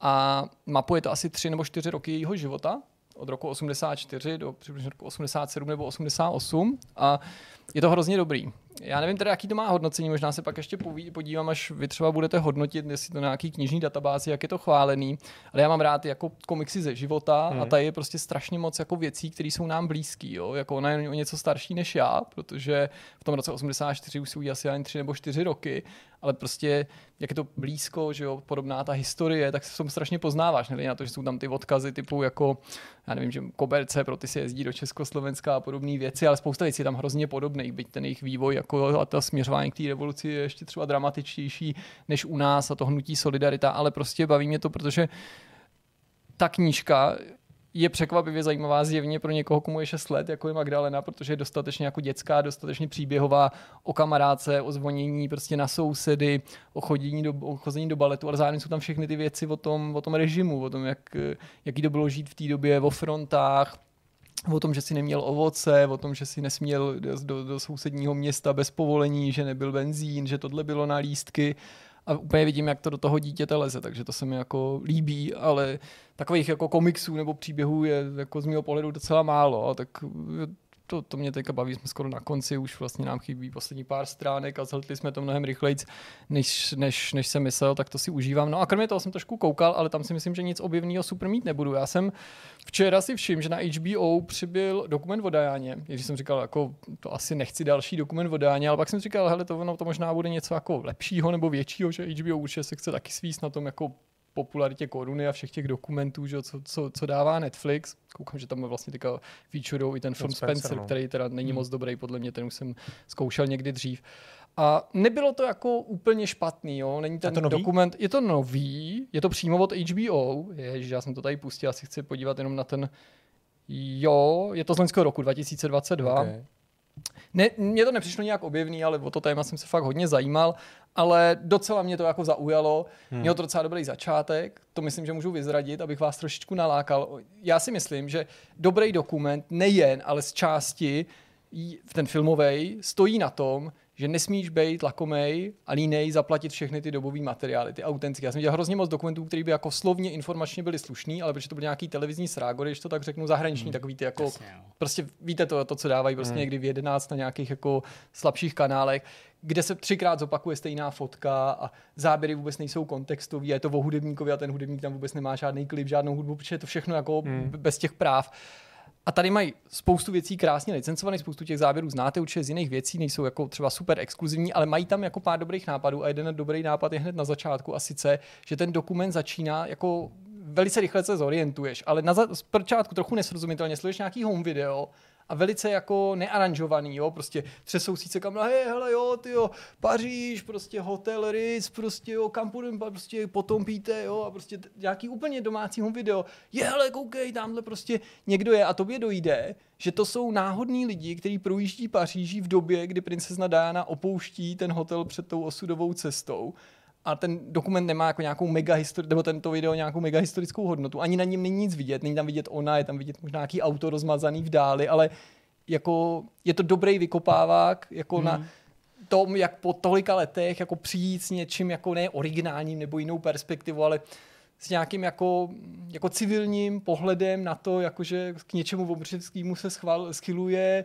hmm. někdo. Může všichni, všichni ty diváci jako vlastně vědí, co se stane. Ty už to jo? víš, ale oni a to neví. Přesně, no, přesně. To, to si myslím, že má... A tak to je docela, docela zajímavý. Takže to nebylo nějak jako mega, ale vlastně mě to docela, docela zaujalo. Můžu tady jenom mám Povídej, poznámku, no. já jsem totiž neřekl jednu věc, která ještě na tom Boris Beckerovi a tady s tím souvisí. A to, protože je strašně zajímavý, jako jak ty filmáři těch dokumentů najdou vždycky nějaký zajímavý jako angle, nějaký úhel toho, jak se jak vlastně to vyprávět tak jenom drobnost. On tam používá hudbu z hodný zlý a ošklivý mm-hmm. při, těch, při těch zápasech. Jo? A vlastně tam představuje ty jeho soupeře. Jo? Jak jsem říkal, to trochu může být jaký návodný, evokující, kdo jaký je, ne? A, no a a ještě tam má tu, tu grafiku, je tam prostě přistane tam s nějakým jo, s výstřelem nějaký pistole, tam přistane to jméno, teď tam vidíš tu, tu postavu a oni jsou na tom kurtu a je tam, je tam ta hudba z toho westernu, mm-hmm. jo. A dá tomu hrozně jako dobrou dynamiku a atmosféru, jo. Toho, že vlastně máš pocit, že ten tenis je takový, jako že tam jsou ty dva duel. přesně hmm. duel, osobní souboj. Takže to, to bylo super. Promiň. No a úplně moje poslední věc, abych to nenatahoval, byla Volha, ve který pokračuju. A vlastně jako, i když nějaký ty výhrady pořád trvají, prostě hádkově prostě pořád přes 40 a hraje kluka po vojně a furt se to tam akcentuje. No ale počkej, to, takový... to jsem se ptal manželky no. a má říkala, že on v tom má hrát jako vlastně až do stará. Jako se to bude časově to dost já, posouvat. To já nevím, to, to jo? já nemůžu vědět. Takhle to prý bylo komunikovaný. To, jako, to, to, je klidně možný, já jsem jo? jako... Tak jenom, že to vysvětluje, proč by jako teoreticky... No, tam mohli z části, ale furt ten vypadá teďka jako ve 20, jako 40 letý chlap, jo. No tak tady jo, jako, tady jo, že rozumím, tak, jaký je ten záměr jenom, a do budoucna no, jenom, no. že no. asi někdo by mohl říct, hele, kdyby si o tom zjistil, tak bys to býval věděl, což je jako pravda, ale to zase jako divák jako nemůžu vědět, nebo na začátku až tak mě netrápí. No, hele, jako, je to trochu bizarní, teď koukám, že dokonce druhá epizoda je hodnocená líp než první, tak nevím, jestli se v očích diváků zlepšila, nebo za to můžou prsa, o tom jste pravděpodobně slyšeli, o tom se taky zmíním, anebo prostě už první diváci odpadli některý jako je to místy až jako zbytečně vulgární, když já teda nejsem člověk, který mu by jako vulgarita nějak zvlášť vadila, ale jako docela si užívám některé ty bizarní figury a začaly se mi tam líbit dvě věci. Jedna je, že docela dobře je to promotaný a napojený na nějaký skutečný události nebo skutečné postavy. A druhý teda, že se vlastně ti scénáristi s tím moc nemažou a že ten hlavní hrdina je vlastně fakt takový jako hajzla, takový jako bastardek, že teď hmm. jako na začátku mi to tak jako rozčilovalo ho sledovat, pak jsem vlastně říkal, no to vlastně není špatný, jako protože jsme zvyklí výdat hrdiny, které jsou až jako na nějaký kriminálky vlastně jako kladěsové nebo takový nějaký normální lidi a teď oni vidí, že jako normální hmm. lidi, ale že to je vlastně jako lidský hajzla, je vlastně jako oportunista a ještě vůči těm lidem se chová jako hajzla, tak nevím, jestli to bude mít nějakou katarzi. No a v posledních dnech se nejvíc řeší to, co mě teda musím taky zaujalo a říct a to je, to je teda to, že tam Aneta Krejčíková byla vidět nahá, tak to se jako... herečka přibližně něco přes 30.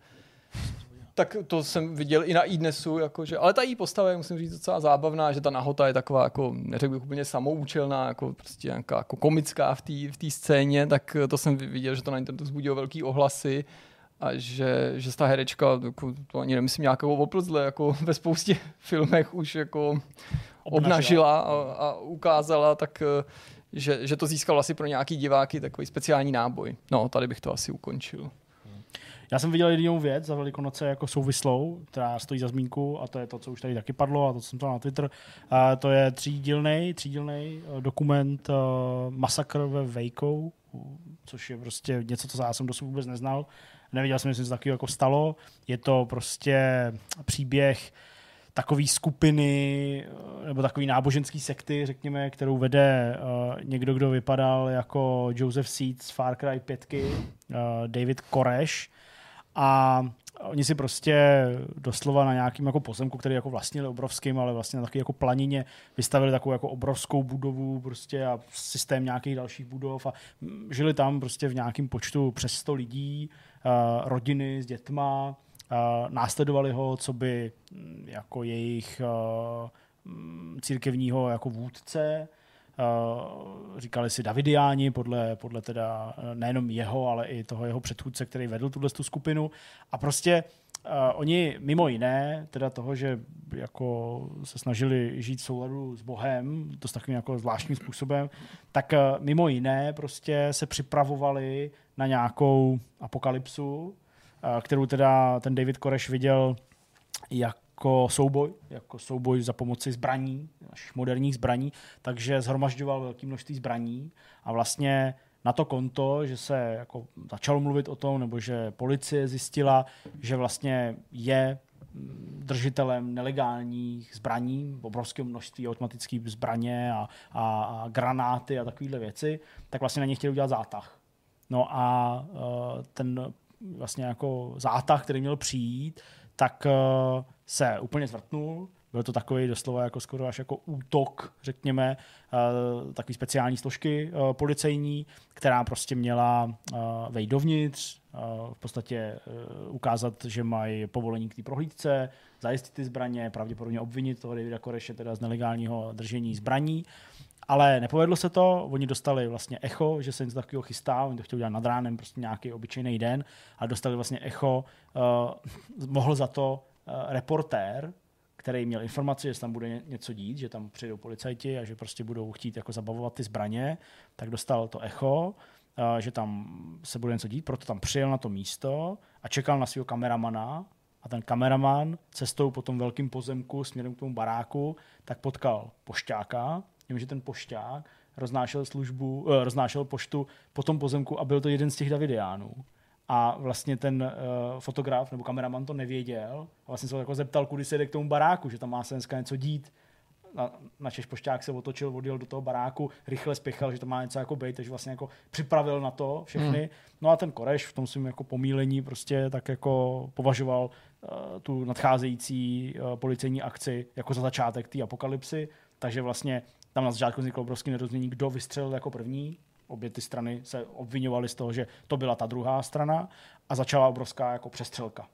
No a uh, poté, co se vlastně jako ta policie stáhla, protože prostě nemohli to dobít, de facto, když to řeknu, být ten barák nebo to celé hlavní sídlo bylo nepříliš dobře postavený, nebo bylo prostě dřevěný, z překližek a tak dál, vlastně dalo se asi jako skrz to střílet, tak se ale jako stáhli, protože měli nějaké své zranění, uh, zranění nechtěli, nechtěli v tom pokračovat, tak se stáhli a začalo vlastně takový jako obléhání, který trvalo asi jako tři měsíce nebo dva měsíce, prostě hrozně dlouho. No a celý tenhle ten dokument prostě vypráví o tom, jak ty vyjednavači chtěli, aby tam o tom odešli děti a oni nechtěli, jo, prostě on to furt zdržoval, ten koreš, jo, pak jako měli splnit nějaké podmínky, to bylo přečtení nějakého manifestu jako náboženského, nebo prostě jako to, který chtěl do celostátní televize a poté, že odejde, pak řekl, že ne, že mu jeho Bůh řekl, že nikam nepůjde a tak dále a tak dále. Je to prostě jako uh, docela dobrý dokument v tom smyslu, že obsahuje celou řadu, uh, celou řadu uh, archivních záběrů samozřejmě.